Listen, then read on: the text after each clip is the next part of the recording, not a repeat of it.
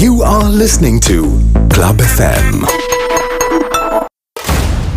ആറായിരത്തിൽ നിന്നും നൂറ്റി ഇരുപതിലേക്ക് നൂറ്റി ഇരുപതിൽ നിന്നും ഇരുപതിലേക്ക് ആ ഇരുപതിൽ നിന്നും ആദ്യ സിനിമയിലെ രണ്ട് ഡയലോഗുകളിലേക്ക്. അവിടെ നിന്ന് തുടങ്ങിയിട്ട് ഇപ്പോ മലയാള സിനിമയിൽ പന്ത്രണ്ട് വർഷം പൂർത്തിയാക്കുന്ന നടൻ. പത്തൊൻപതാം നൂറ്റാണ്ടിലെ ആറാട്ടുപുഴ വേലായുധ പണിക്കരാണ് ഇന്ന് club firm star ജാമൽ hi this is Siju Wilson Siju Wilson welcome to Club M thank you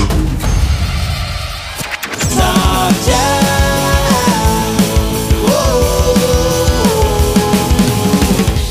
ഞാൻ ഈ ആറായിരം കണക്കൊക്കെ പറഞ്ഞു ഇങ്ങനെയുള്ള കാശ് കൊടുക്കാനുണ്ടോ എന്ന് വിചാരിച്ചു. ആറായിരത്തിൽ നിന്ന് നൂറ്റി ഇരുപതിലേക്ക് നൂറ്റി ഇരുപതിൽ നിന്ന് എത്ര പറഞ്ഞു? ഇരുപതിലേക്ക്. ഇരുപത് ആ. ശരിയല്ലേ? അതെ അതെ അതെ. നൂറ്റി ഇരുപതിൽ നിന്ന് നാൽപ്പത് ഞാൻ ഫസ്റ്റ് ഓഡീഷന് പോകുമ്പോൾ അവിടെ നാൽപ്പത് പേരായിരുന്നു ഉണ്ടായിരുന്നത്. മൂന്ന് ഓഡീഷൻസ് ആയിട്ടാണ് നടത്തിയെന്ന് എനിക്ക് തോന്നുന്നു. നാൽപ്പത് നാൽപ്പത് നാൽപ്പത് എന്റെ നൂറ്റി ഇരുപത് പേരുണ്ടല്ലോ. അല്ല നാൽപ്പത് നാൽപ്പത് നാൽപ്പത് അതിൽ നിന്നാണ് ഷോർട്ട് ലിസ്റ്റ് ചെയ്ത് ഇരുപതിലേക്ക് അഞ്ചിലേക്ക് പോയി. അതുപോലെ തന്നെ ഇരുപതിൽ ഇരുപതിൽ ബാക്കിയുള്ള പതിനഞ്ച് പേരെ എല്ലാ സിനിമയിൽ പല പല കഥാപാത്രങ്ങളായിട്ടൊക്കെ പെർഫോം ചെയ്തായിരുന്നു. മലർവാടിയിൽ രണ്ടേ രണ്ട് ഡയലോഗേ ഉള്ളൂ. ഫസ്റ്റ് സിനിമയാണ്. അതെ. അതിന് കയ്യടിയായിരുന്നു. റീസൺ എന്തോ ആയിക്കോട്ടെ പക്ഷെ കയ്യടിയായിരുന്നു. അതൊരു ഭയങ്കര ഡ്രീം കം ട്രൂ മൊമെന്റ് ആണല്ലോ. ഫസ്റ്റ് സിനിമ നമ്മൾ തിയേറ്ററിൽ കാണാതിരിക്കുമ്പോൾ നമ്മുടെ നമ്മളെ കാണുക എന്നുള്ളത് തന്നെ വലിയ കാര്യം. അതിന്റെ കൂട്ടത്തിൽ ആളുകൾ കയ്യടിക്കാന്ന് പറയുമ്പോൾ മൊമെന്റ് എങ്ങനെ ഉണ്ടായിരുന്നു? ഭയങ്കര രസമുള്ള മൊമെന്റ് ആയിരുന്നു. ആദ്യത്തെ സ്ക്രീൻ പ്രസൻസ് അല്ലേ? അപ്പോൾ എന്റെ സീൻ അല്ലെങ്കിൽ എന്റെ പോർഷൻ വരുന്നതിന് മുമ്പ് എനിക്ക് തൊട്ട് മുമ്പ് എനിക്ക് അറിയാമല്ലോ. ഞാൻ ഭയങ്കരമായിട്ട് സീറ്റിൽ ഇങ്ങനെ ഞെരിഞ്ഞ് അമർന്നിങ്ങനെ നിൽക്കുകയാണ്. സുഹൃത്തുക്കളൊക്കെ നിൽക്കുന്നത്? കാരണം ആദ്യമായിട്ട് എല്ലാവരും ഇപ്പൊ നിവിനായിക്കോട്ടെ ആദ്യത്തെ സിനിമയാണ്. ഇതെല്ലാം ഫസ്റ്റ് ഷോയ്ക്ക് പോയിരിക്കുകയാണ്. അപ്പൊ നമ്മളെ കാണുമ്പോൾ തന്നെ ചുമ്മാ എല്ലാരും കൂകി. വിളിയും പറഞ്ഞ് മറ്റേ ചീറപ്പ് ചെയ്യുന്ന പോലത്തെ സംഭവങ്ങളൊക്കെ. ആകെ ചമ്മിച്ചെറിഞ്ഞാണ് ഇരുന്നത്. പക്ഷെ അവിടെ ക്ലാപ്സ് വീണായിരുന്നു. നമ്മൾ മാത്രമല്ല സുഹൃത്തുക്കൾ മാത്രമല്ല അല്ലാതെ കുറെ പേരും കാണാറുണ്ടായിരുന്നു അപ്പോൾ ആ ഡയലോഗിനൊക്കെ ക്ലാപ്സ് വീണു. അപ്പൊ അതുകൊണ്ട് തന്നെ ആ- സീൻ ഭയങ്കര ഇമ്പോർട്ടന്റ് ആയിരുന്നു ആ സിനിമയിൽ. രണ്ടായിരത്തി പത്തിലല്ലേ ഇത് ഇറങ്ങുന്നത് മലർവാടി?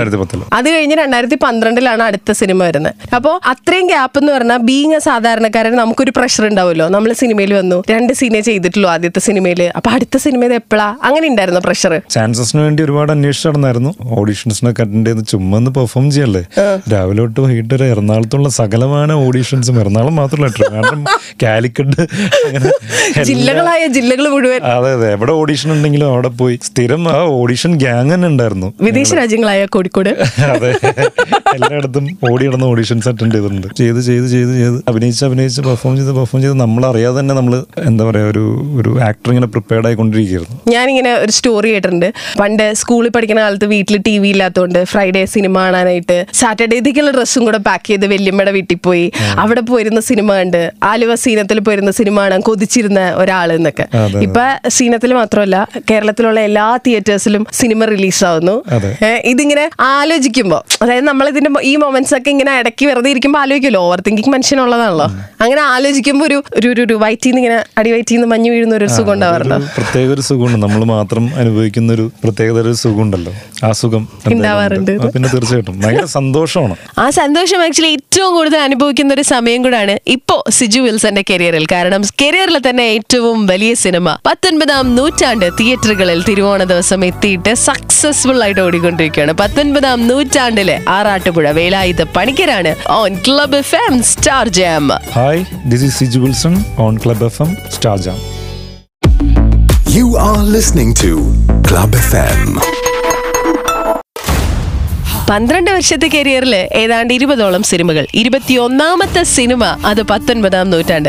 കരിയറിൽ തന്നെ ഏറ്റവും വലിയ സിനിമ പത്തൊൻപതാം നൂറ്റാണ്ട്. തിയേറ്ററിൽ റിലീസായി അതിങ്ങനെ സക്സസ്ഫുൾ ആയിട്ട് ഓടിക്കൊണ്ടിരിക്കുന്നതിന്റെ സന്തോഷത്തിൽ ഇന്നിപ്പോ എന്റെ കൂടെ സ്റ്റാർ ജാമിലുള്ളത് പത്തൊൻപതാം നൂറ്റാണ്ടിലെ ആറാട്ടുപുഴ വേലായുധ പണിക്കരാണ്. ഹലോ ഇത് സിജു വിൽസൺ ആണ് ഇത് സിജു വിൽസൺ ആണ് മഞ്ജിന്റെ കൂടെ സ്റ്റാർ ജാമിൽ.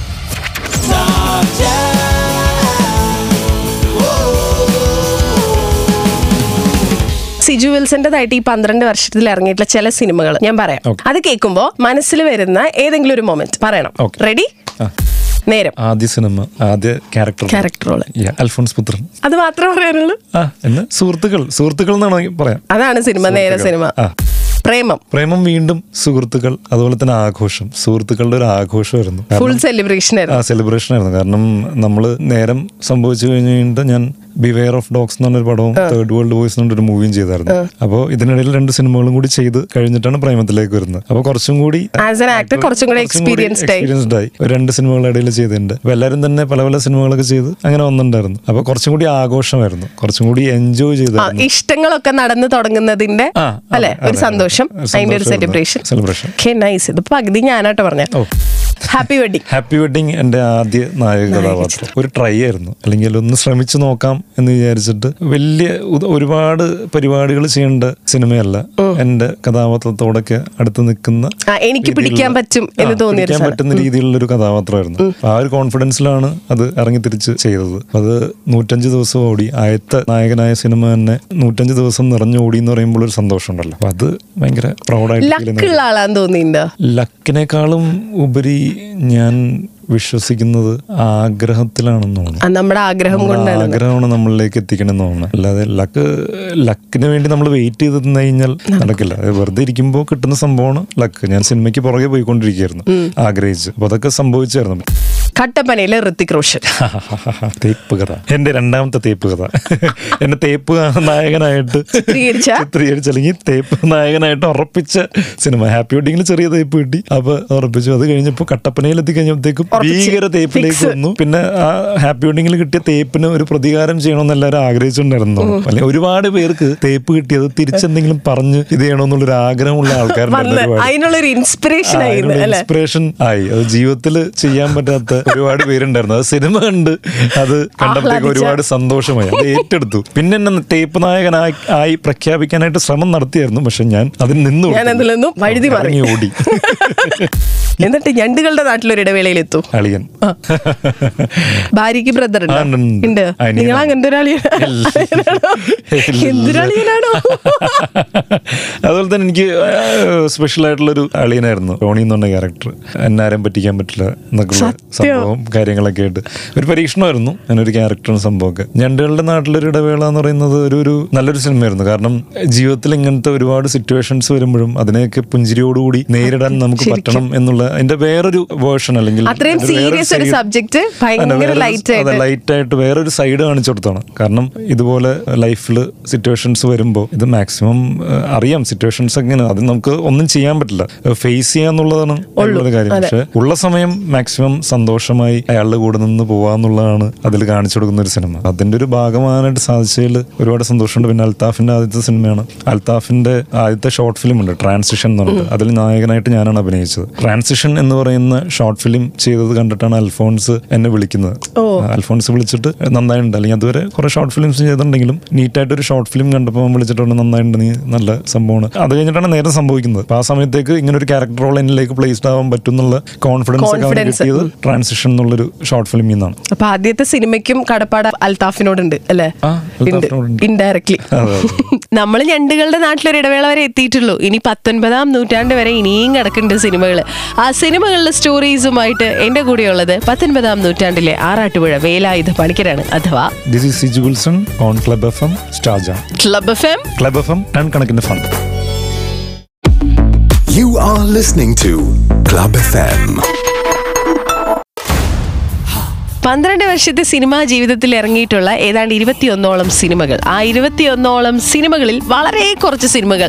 അതിലുണ്ടായിട്ടുള്ള ബ്യൂട്ടിഫുൾ ചില മെമ്മറീസ് അത് ഷെയർ ചെയ്യാണ് ഇവിടെ നമ്മൾ on Club F M ninety four point three and ഇന്ന് എന്റെ കൂടെ ഹായ് ഇത് സിജു വിൽസൺ ആണ് മഞ്ജിന്റെ കൂടെ സ്റ്റാർ ജാമിൽ.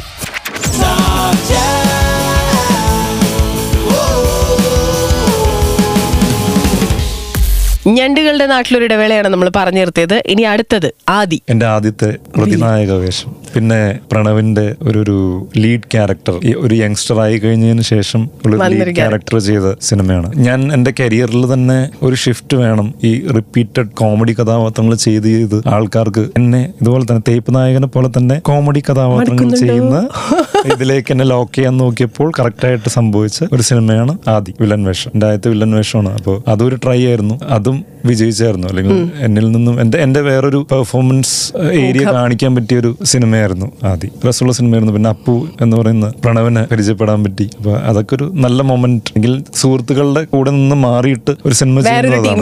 അതെ. ഓക്കെ. വരണി ആവശ്യമുണ്ട്. വരണി ആവശ്യമുണ്ട് ദുൽഖർ. ആ ഈ ദുൽഖർ എവിടെയോ പറഞ്ഞിട്ടത് സിജുവിന്റെ റോളാണ് ആക്ച്വലി ദുൽഖറിന് ചെയ്യാൻ വെച്ചിരുന്നത് അങ്ങനെ എവിടെയോ പറഞ്ഞു പറഞ്ഞത്. ആ. റോൾ എന്തോണ് ദുൽഖറിന് വെച്ചിരുന്നത്. ഗസ്റ്റ് റോൾ പോലെ എന്തായിരുന്നു. മെയിൻ എനിക്ക് തോന്നുന്നു സുരേഷ് ചേട്ടനും ശോഭന ചേച്ചിനും വെച്ചിട്ടാണ് മുമ്പോട്ട് പോയത്. അങ്ങനെ ദുൽഖർ ഇന്നായി കഴിഞ്ഞപ്പോൾ ദുൽഖറിന്റെ ഒരു ക്യാരക്ടർ ഡെവലപ്പ് ആവുകയും പിന്നെ ഈ ക്യാരക്ടർ കറങ്ങി തിരിഞ്ഞ് വേറെ ആരൊക്കെയാണോ നോക്കിയിരുന്നത്. ആ സമയത്ത് എനിക്ക് ഡേറ്റ് ഉണ്ടായതുകൊണ്ട് എന്നെ വിളിക്കുന്നു. വിളിക്കുന്നു, എനിക്ക്. ഗ്യാപ്പ് കിട്ടുന്നു. ഞാനത് പോയി ചെയ്യും ചെയ്യുന്നു. ഞാനിപ്പോ ഉപചാരപൂർവം ഗുണ്ടജയൻ എന്ന് പറഞ്ഞ സിനിമ ചെയ്തുകൊണ്ടിരിക്കുന്ന സമയമാണ്. ആ സമയത്ത് കറക്റ്റ് ഈ സമയത്ത് വിളിക്കുമ്പോൾ ആ ഡേറ്റ്സ് എനിക്ക് ഫ്രീ ആയിരുന്നു. അപ്പൊ എനിക്ക് താടി ഉണ്ടായിരുന്നു. അപ്പൊ ഞാൻ അനുപിന്റെ അടുത്ത് ചോദിച്ചു ഇവിടെ എനിക്ക് താടി ഉണ്ട്. അപ്പൊ പോലീസ് എന്ന് പറയുമ്പോൾ അങ്ങനെ ഒരു സംഭവം ഉണ്ടാവില്ല. അപ്പൊ ഇല്ല നമുക്കത് സീനിൽ പറയുന്നുണ്ട്. ഇങ്ങനെ ഒരു സംഭവം പറയാം. അതായത് നേർച്ച നടന്നുണ്ട് എന്റെ കല്യാണം കഴിയുന്നവരെ താടി. എടുക്കാൻ പറ്റില്ല എന്നുള്ളൊരു നേർച്ച അമ്മ ഇത് ചെയ്തിട്ടുണ്ട്. അതുകൊണ്ടാണ് താടി എടുക്കാൻ പറ്റുന്നത് ഞാൻ പറയുന്നത് സൈക്കോളജിക്കൽ മൂവ് അങ്ങനെയൊക്കെ നേരുന്നവരൊക്കെ ഉണ്ടാവും ചിലപ്പോ. പറയാൻ പറ്റില്ല. അവരുടെ വിഷമം അവർക്കല്ലേ അറിയുള്ളൂ. പിന്നെ വരണാവശ്യമുണ്ടിന് പത്തൊമ്പതാം നൂറ്റാണ്ടിലേക്കുള്ളൊരു വഴി തുറന്നതിനുള്ളൊരു ഭയങ്കര ഇമ്പോർട്ടന്റ് ഇതുണ്ട്. ഭയങ്കര ഇമ്പോർട്ടൻസ് ഉണ്ട്. കാരണം വിനയൻ സാർ വരണാവശ്യമുണ്ട് എന്ന് പറയുന്ന സിനിമ കാണുമ്പോഴാണ് എന്നെ ശ്രദ്ധിക്കുന്നത്. കാരണം ഒരു പോലീസ് യൂണിഫോം കിട്ടപ്പോ ഒരു ഫിഗറും കാര്യങ്ങളൊക്കെ തോന്നിയിട്ട് പിന്നെ ഞാൻ ചെയ്ത സീൻസും അത്യാവശ്യം വർക്കായിരുന്നു ചിരി വന്നായിരുന്നു. വരും. സിനിമ കണ്ടിറങ്ങി പോകുന്ന സമയത്ത് എല്ലാവരും ചിരിച്ചിട്ടാണ് പോകുന്നത്. എന്റെ ഫേസും രജിസ്റ്റർ ആവുന്നുണ്ടായിരുന്നു. അപ്പൊ ആ സമയത്ത് സാർ ഈ പോലീസ് യൂണിഫോമും കാര്യമൊക്കെ ഇട്ട് കണ്ടപ്പോഴാണ് എന്റെ ഓപ്ഷൻ ഈ സിനിമയിലേക്കുള്ള മനസ്സിലേക്ക് പോകുന്നത്. അപ്പൊ അതിന് ഭയങ്കര ഇമ്പോർട്ടൻസ് ഉണ്ട്. വരയൻ എന്റെ ആദ്യത്തെ പള്ളിയിലച്ചൻ വിഷം. പള്ളിയിലച്ചൻ കഥാപാത്രം. അതെ. ഒരുപാട് നാളുകൾ പറഞ്ഞ പോലെ രണ്ടായിരത്തി രണ്ടായിരത്തി പതിനേഴ്. രണ്ടായിരത്തി പതിനേഴിൽ എന്റെ അടുത്ത് വന്ന് കഥ പറഞ്ഞിട്ട് ഞാൻ ഓക്കെ പറഞ്ഞ സിനിമയാണ്. അത് നടക്കുന്നത് രണ്ടായിരത്തി പത്തൊമ്പതിലാണ്. രണ്ട് വർഷത്തിന് ശേഷമാണ് നടക്കുന്നത്. ഇതിനുവേണ്ടി ആദ്യം താടി വളർത്തി പ്രൊഡക്ഷൻ ആവുന്നില്ല എന്നിട്ട് വീണ്ടും അത് പോയി അടുത്ത സിനിമകളൊക്കെ ചെയ്ത് അത് കഴിഞ്ഞിട്ട് വീണ്ടും താടി വളർത്തി രണ്ടു വർഷം കഴിഞ്ഞപ്പോൾ അത്ര പെട്ടെന്നൊക്കെ താടി വളരും വളരുന്ന ഒരു താടിയാണ് അത്? അത്യാവശ്യം ഗ്രോത്ത് ഉണ്ട്. കേട്ടോ അങ്ങനെ കുഴപ്പമൊന്നുമില്ല. ഞാനും ശ്രീനിവാസൻ സാറൊക്കെ ഒരേ കാറ്റഗറി ആണെന്ന് അപ്പോ അങ്ങനെ സംഭവിച്ച ഒരു സിനിമയാണ്. ആ സിനിമയിലാണ് ഞാൻ ആദ്യമായിട്ട് പ്രോപ്പർ ഫൈറ്റ് സംഭവങ്ങളൊക്കെ ചെയ്യുന്നത്.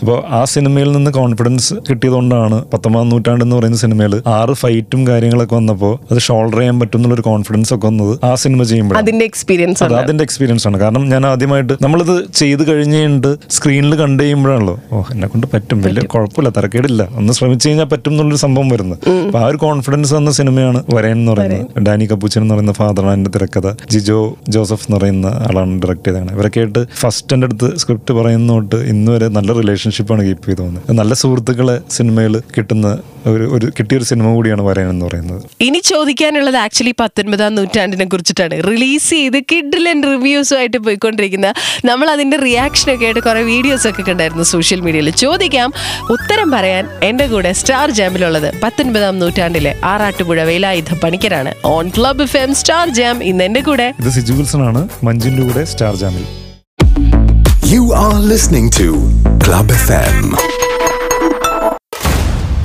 മലയാള സിനിമാ ജീവിതത്തിലെ നീണ്ട പന്ത്രണ്ട് വർഷങ്ങൾ. ഇതിൽ ഏറ്റവും ഇമ്പോർട്ടന്റ് ആയിട്ടുള്ള ഏറ്റവും പ്രഷ്യസ് ആയിട്ടുള്ള സിനിമ പത്തൊൻപതാം നൂറ്റാണ്ട്. ആ സിനിമ റിലീസായതിന്റെ സന്തോഷത്തിലിരിക്കുന്ന പത്തൊൻപതാം നൂറ്റാണ്ടിലെ ആറാട്ടുപുഴ വേലായുധ പണിക്കരാണ് ഇന്ന് on Club F M Star Jam hi this is Siju Wilson on Club F M Star Jam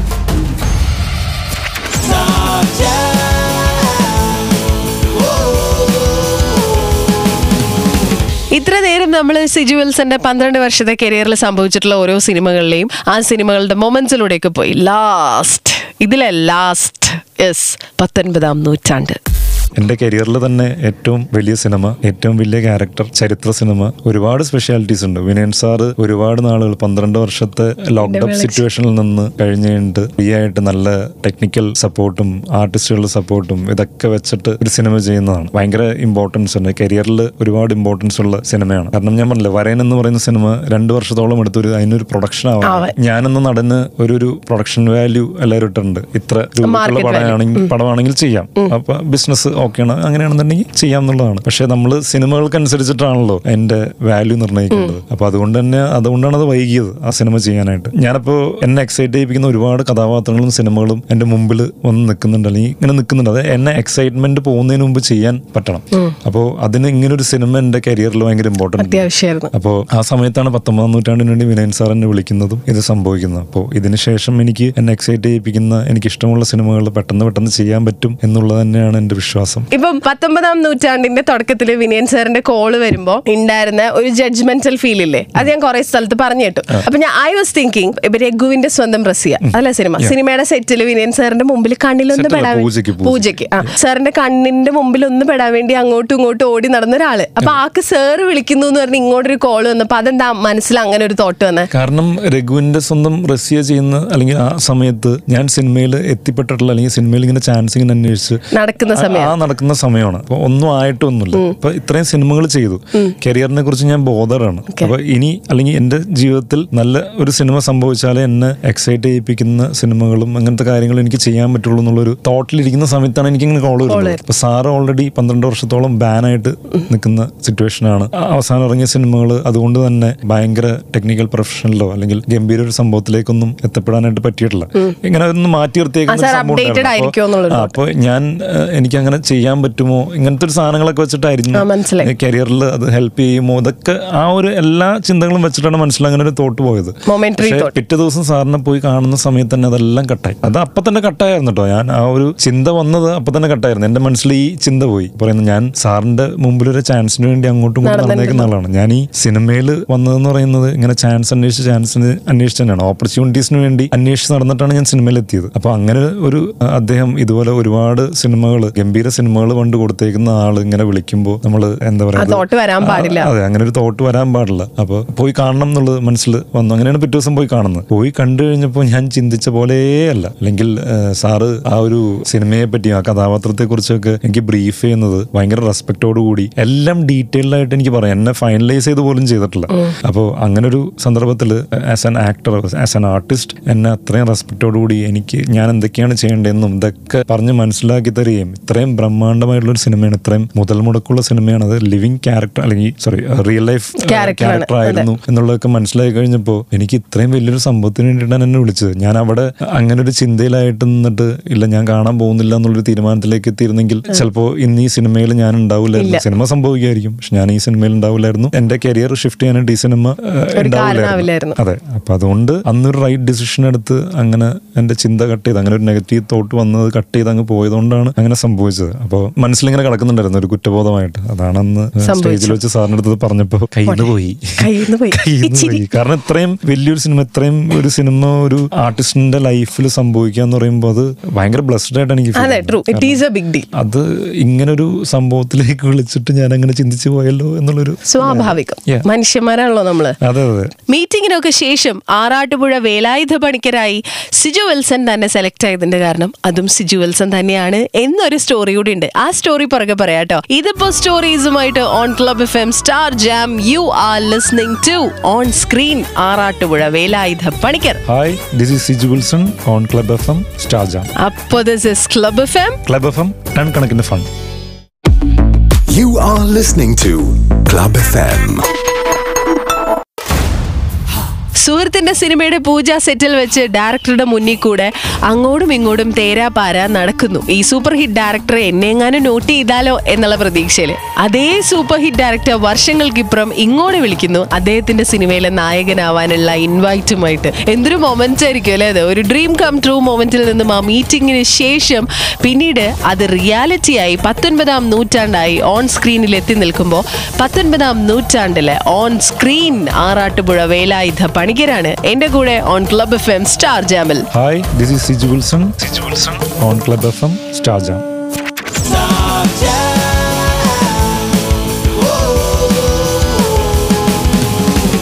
സാറിന്റെ കോൾ വരുന്നു സാറിനെ പോയി കാണുന്നു. ഇതൊക്കെ കഴിഞ്ഞിട്ട് എപ്പോഴേലും സിനിമയുടെ ഷൂട്ടിനോ എപ്പോഴേലും സാറിനോട് ചോദിച്ചിരുന്നു സാർ എന്താ ആറാട്ടുപുഴ വേലായുധ പണിക്കരായി എന്നെ വിഷ്വലൈസ് ചെയ്യാനുള്ള അല്ലെങ്കിൽ എന്നെ സെലക്ട് ചെയ്യാനുള്ള കാരണം എന്ന് ഞാൻ അന്ന് ചോദിച്ചിട്ടില്ല സത്യം പറഞ്ഞ. കാരണം ഞാൻ ആ കഥയും കഥാപാത്രം ഈ സിനിമയെ പറ്റിയൊക്കെയുള്ള എക്സൈറ്റ്മെന്റിൽ ഒന്നും ചോദിച്ചില്ല ഞാനത് ചെയ്യാൻ റെഡിയാണെന്നുള്ള രീതിയിൽ ആയിട്ടാണ് ഞാൻ പോകുന്നത്. സാർ ഇത് പറഞ്ഞപ്പോൾ ഞാൻ ധൈര്യമായിട്ട് പറഞ്ഞു. ഇത് കഴിഞ്ഞ് കഴിഞ്ഞിട്ട് ആരോ എന്റെ അടുത്ത് ഇന്റർവ്യൂവിൽ ചോദിച്ചപ്പോൾ ഞാൻ സാറിന്റെ അടുത്ത് ഞാൻ ചോദിച്ചിട്ടില്ലെന്ന് പറഞ്ഞു. അപ്പോൾ ഞാൻ ചോദിക്കണം പറഞ്ഞിട്ട് ഞാൻ ഷൂട്ടിന്റെ ഇടയിൽ ഞാൻ സാറിന്റെ അടുത്ത് സാർ എന്താണ് എന്നെ ചൂസ് ചെയ്യാൻ കാരണം എന്റെ അടുത്ത് കുറേ പേര് ഇങ്ങനെ ചോദിച്ചു അപ്പോൾ നീ ധൈര്യമായിട്ട് നിനക്ക് പറയാറുന്നില്ലടാ. നിന്റെ അടുത്ത് ഞാൻ ഇത്രയും കഥാപാത്രമാണ് ഇത്ര കാര്യങ്ങൾ പഠിക്കണം ഇതൊക്കെ ഇതാന്ന് പറഞ്ഞപ്പോൾ നീ ധൈര്യമായിട്ട് ചെയ്യാന്ന് പറഞ്ഞു. നിന്റെ മുഖത്തുനിന്ന് ഒരു ഡൗട്ടോ ഒരു കൺഫ്യൂഷനോ Confidence. തോന്നിയില്ല. ആ കോൺഫിഡൻസ് അല്ലെങ്കിൽ ഒരു ഒരു വൈബ് സാറിന് കിട്ടി ആ ഒരു എനർജി അല്ലെങ്കിൽ ചെയ്യാൻ റെഡിയാണ് അല്ലെങ്കിൽ ടൈം സ്പെൻഡ് ചെയ്യാൻ റെഡിയാണെന്നുള്ളൊരു സംഭവം നിന്റെ മുഖത്തുനിന്ന് കിട്ടി എനിക്ക്. അതുകൊണ്ടാണ് നിന്നെ ഇതിലേക്ക് കാസ്റ്റ് ചെയ്യാൻ വന്നത്. കാരണം ഫെബ്രുവരി രണ്ടായിരത്തി ഇരുപതിൽ തന്നെ കാണാൻ വിളിച്ച സാറ് ഒരു ഫൈനലൈസ് ചെയ്യുന്ന ഓഗസ്റ്റിലാണ്. അതിനിടയിലൊക്കെ ഈ പറയുന്ന പോലെ ഇത്രയും മുതൽ മുടക്കുള്ള സിനിമ ആയതുകൊണ്ട് തന്നെ ഒരുപാട് ഓപ്ഷൻസും കാര്യങ്ങളൊക്കെ ഇങ്ങനെ മനസ്സിലൊക്കെ ഇങ്ങനെ സംസാരങ്ങളും കാര്യങ്ങളൊക്കെ നടക്കുന്നുണ്ടായിരുന്നു. അവസാനം സാറിന് ആ ഒരു വൈബും പരിപാടിയും എന്റെ അടുത്ത് നിന്ന് കിട്ടിയതുകൊണ്ടാണ് സാർ ഫൈനലായിട്ട് എന്റെ അടുത്തേക്ക് തന്നെ വരുന്നത്. Nice that is a good one okay ഇനി ട്രെയിലറും ടീസറും ഒക്കെ അങ്ങ് കത്തി കയറാണല്ലോ ടീസറിനൊക്കെ എത്ര വ്യൂ ആയി? ഒരു രക്ഷയില്ല കേട്ടോ നല്ല കിടിലൻ വിഷ്വൽസ് കമന്റ്സ് ഒക്കെ വായിച്ചാ? കുറേയൊക്കെ വായിച്ചായിരുന്നു. ആ വായിച്ചിട്ട് തിരിച്ച് റിപ്ലൈ കൊടുക്കാറുണ്ടോ? ഇല്ല അല്ലേ? അന്ന് ഇപ്പൊ റിപ്ലൈ കൊടുക്കാം. സിനിമയിലൂടെ മാത്രം. ഓ കമന്റ് ബോക്സ് അതാണ് നമ്മുടെ സെഗ്മെന്റിന്റെ പേര്. ഓക്കെ ആ കമന്റ് ബോക്സിൽ ഞാൻ താഴെ ട്രെയിലറിന്റെയും ടീച്ചറിന്റെ ഒക്കെ താഴെ കണ്ട കുറച്ച് കമന്റ്സ് വായിക്കാം. റിപ്ലൈ ഇപ്പൊ കൊടുത്തോ ഓക്കെ Okay. സിനിമയിലല്ലാണ്ട് കൊടുത്തോ? ഓക്കെ തന്നെ കളിയാക്കിയ എല്ലാവരുടെയും മുന്നിലേക്ക് വിനയൻ സാർ ഒരു അഡാർ റൈറ്റും ആയിട്ട് വരുന്നു. കറക്റ്റാണ്. കറക്റ്റ് ഇതിന് എന്ത് റിപ്ലൈ കൊടുക്കാൻ? റിപ്ലൈ ഒന്നും കൊടുക്കാനില്ല. കറക്റ്റ് സാധനമാണ് പറഞ്ഞത്. അത് ഈ ഫൈനൽ പ്രോഡക്റ്റ് കണ്ടിട്ടുണ്ടാവുമല്ലോ? അപ്പൊ എങ്ങനെയുണ്ടായിരുന്നു ഫീൽ ഒരു വരുമോ?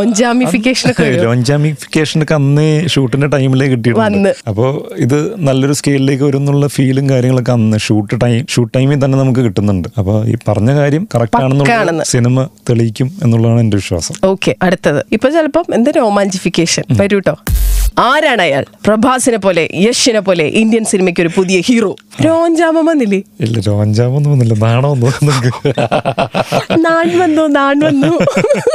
അങ്ങനെയൊക്കെ ആണെന്നൊക്കെ ചോദിച്ചു കഴിഞ്ഞാൽ ഒന്നും നമുക്കറിയില്ലല്ലോ പക്ഷെ ഒന്നും പറയാനില്ല. വൻ ലുക്കുണ്ട് Thank you, ഭയങ്കര രസമുണ്ട്. അല്ല അതെന്താ സംഭവം എന്ന് വെച്ച് കഴിഞ്ഞാൽ ഞാനും ആഗ്രഹിച്ചിട്ടുണ്ടായിരുന്നു. ഇപ്പൊ ബാഹുബലി കെ ജി എഫ് ഒന്നും ആ സമയത്ത് ഇറങ്ങിയിട്ടില്ല. കെ ജി എഫ് വൺ ഇറങ്ങിയിട്ടുണ്ടായിരുന്നു ടു ഒന്നും ഇറങ്ങിയിട്ടില്ല. അപ്പോൾ ഇതുപോലെ ഒരു സിനിമ നമ്മുടെ ഇവിടെയും സംഭവിക്കണം എന്നുള്ള ആഗ്രഹം എനിക്കുണ്ടായിരുന്നു.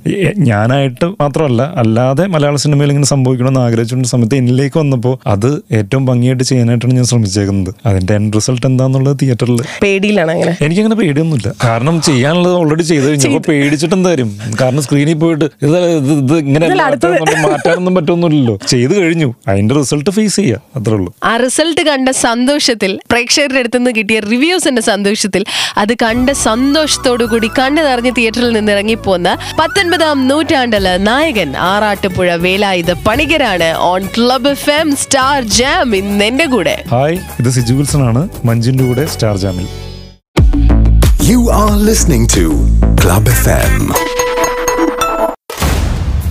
ട്രെയിലറുകളും ടീസറുകളും ഒക്കെ വരുമ്പോ അത് ഔട്ടാവുമ്പോ അതിന് താഴെ വരുന്ന കമന്റുകൾ മിക്കവാറും ആ സിനിമയിലെ ഭാഗമായ ആളുകൾ വായിക്കുന്നുണ്ടാവും. പക്ഷെ റിപ്ലൈ കൊടുക്കുന്നുണ്ടാവോ? എന്തായാലും അങ്ങനെ റിപ്ലൈ കൊടുക്കാനുള്ള ഒരു ചാൻസ് ആണ് കമന്റ് ബോക്സിലൂടെ സ്റ്റാർ ജാമിൽ നമ്മൾ കൊടുക്കുന്നത്. അപ്പൊ സ്റ്റാർ ജാമിൽ ഇന്ന് എന്റെ കൂടെ പത്തൊൻപതാം നൂറ്റാണ്ടിൽ നായകൻ ഓൺ സ്ക്രീൻ ആറാട്ടുപുഴ വേലായുധ പണിക്കരാണോ ഉള്ളത് hi this is Siju Wilson on Club F M സ്റ്റാർജ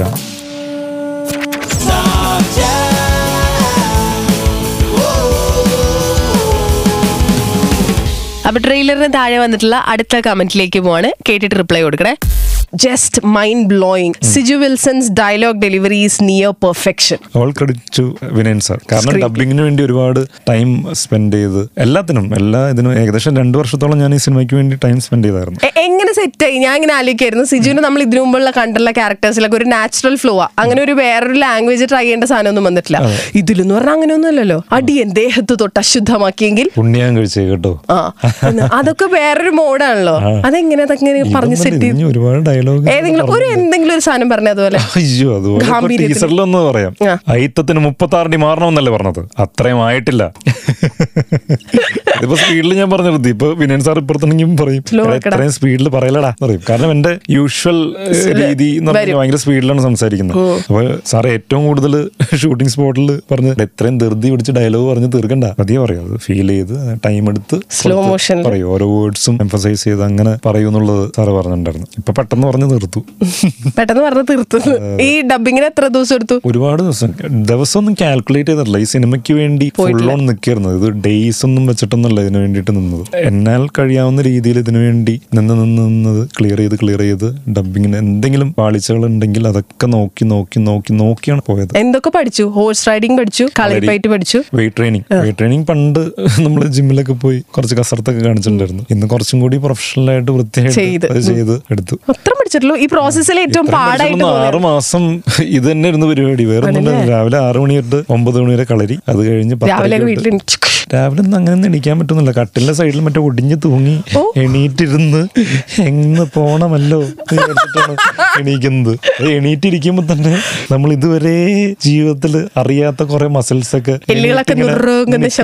ഇടയിൽ അവിടെ നിന്ന് ഇങ്ങനെ കുത്തിയിട്ട് അയ്യോ അയ്യോ. നല്ല ബോഡി പെയിൻ ഒക്കെ ആയിരുന്നു. കാരണം രാവിലെ ആറു മണി തൊട്ട് ഒമ്പത് മണി വരെ മൂന്ന് മണിക്കൂർ കളരി ചെയ്ത് കഴിഞ്ഞിട്ട് പത്തരയാകുമ്പോൾ ജിമ്മിൽ പോയിട്ട് ഓൾമോസ്റ്റ് ഒരു ഒരു മണി വരെ വെയിറ്റ് ട്രെയിനിങ് ചെയ്ത് കഴിഞ്ഞ് വീട്ടിൽ പോയി കുറച്ചു നേരം കിടന്നുറങ്ങി. ഭക്ഷണം കഴിച്ച് എണ്ണ കുഴമ്പൊക്കെ തേച്ച് എണ്ണയൊക്കെ ഇട്ട് കുളിച്ച് ഉറങ്ങി എണീറ്റ് ഒരു നാല് മണിയാകുമ്പോൾ ഹോഴ്സ് റൈഡിങ്ങിന് പോയി. ഒരു ആറ് ആറര ഏഴ് മണിയൊക്കെ ആകുമ്പോഴത്തേക്കും വീട്ടിൽ വരുന്നു. പിന്നെ ഒന്നും ചെയ്യാനുള്ള എനർജി ഒന്നും ഉണ്ടാവില്ല. പിന്നെ ഭക്ഷണം കഴിക്കുക ഏതെങ്കിലും സിനിമ പോലും കാണാൻ പറ്റില്ല. ചിലപ്പോൾ കിടന്നുറങ്ങും. ആറ് മാസം കുതിരയുടെ പോലത്തെ ഒരു അതെ ആറ് മാസം തന്നെ ഇരുന്ന് പരിപാടി. ഇതിൽ ഏറ്റവും പാടായിട്ട് തോന്നി എന്താ ഈ ട്രെയിനിങ്ങിന്റെ ഈ മൊത്തം പ്രോസസ്സിൽ എല്ലാം പാടന്നെയായിരുന്നു വെയിറ്റ് ട്രെയിനിങ് പിന്നെ നേരത്തെ ചെയ്തേക്കുന്നുണ്ട്. Kalari kalari and horse riding very difficult കാരണം കളരി ചെയ്ത് കഴിയുമ്പോഴത്തേക്കും നമ്മൾ വിചാരിക്കും ആ ഓക്കെ അത്യാവശ്യം ഒരു പത്ത് ദിവസം കഴിയുമ്പോഴത്തേക്കും ആദ്യം പത്ത് ദിവസം കഴിഞ്ഞിട്ടാണ് കളരി പത്ത് ദിവസം ആദ്യം ചെയ്ത് കഴിഞ്ഞിട്ടാണ് അല്ല വെയിറ്റ് ട്രെയിനിങ് ജോയിൻ ചെയ്യുന്നത്. അപ്പൊ ഈ പത്ത് ദിവസം കഴിയുമ്പോഴത്തേക്കും നമ്മൾ വിചാരിക്കും ഓ ബോഡി പെയിൻ ഒക്കെ ഒന്ന് സെറ്റായി എല്ലാ മസിൽസിനും മനസ്സിലായി ഞാൻ പണിയെടുത്ത് തുടങ്ങിയേക്കാണ് എന്നുള്ളത് മനസ്സിലായി എന്ന് വിചാരിക്കും. അങ്ങനെ ജിമ്മിൽ ചെന്ന് ജിമ്മിൽ ചെന്ന് വർക്കൗട്ട് ചെയ്ത്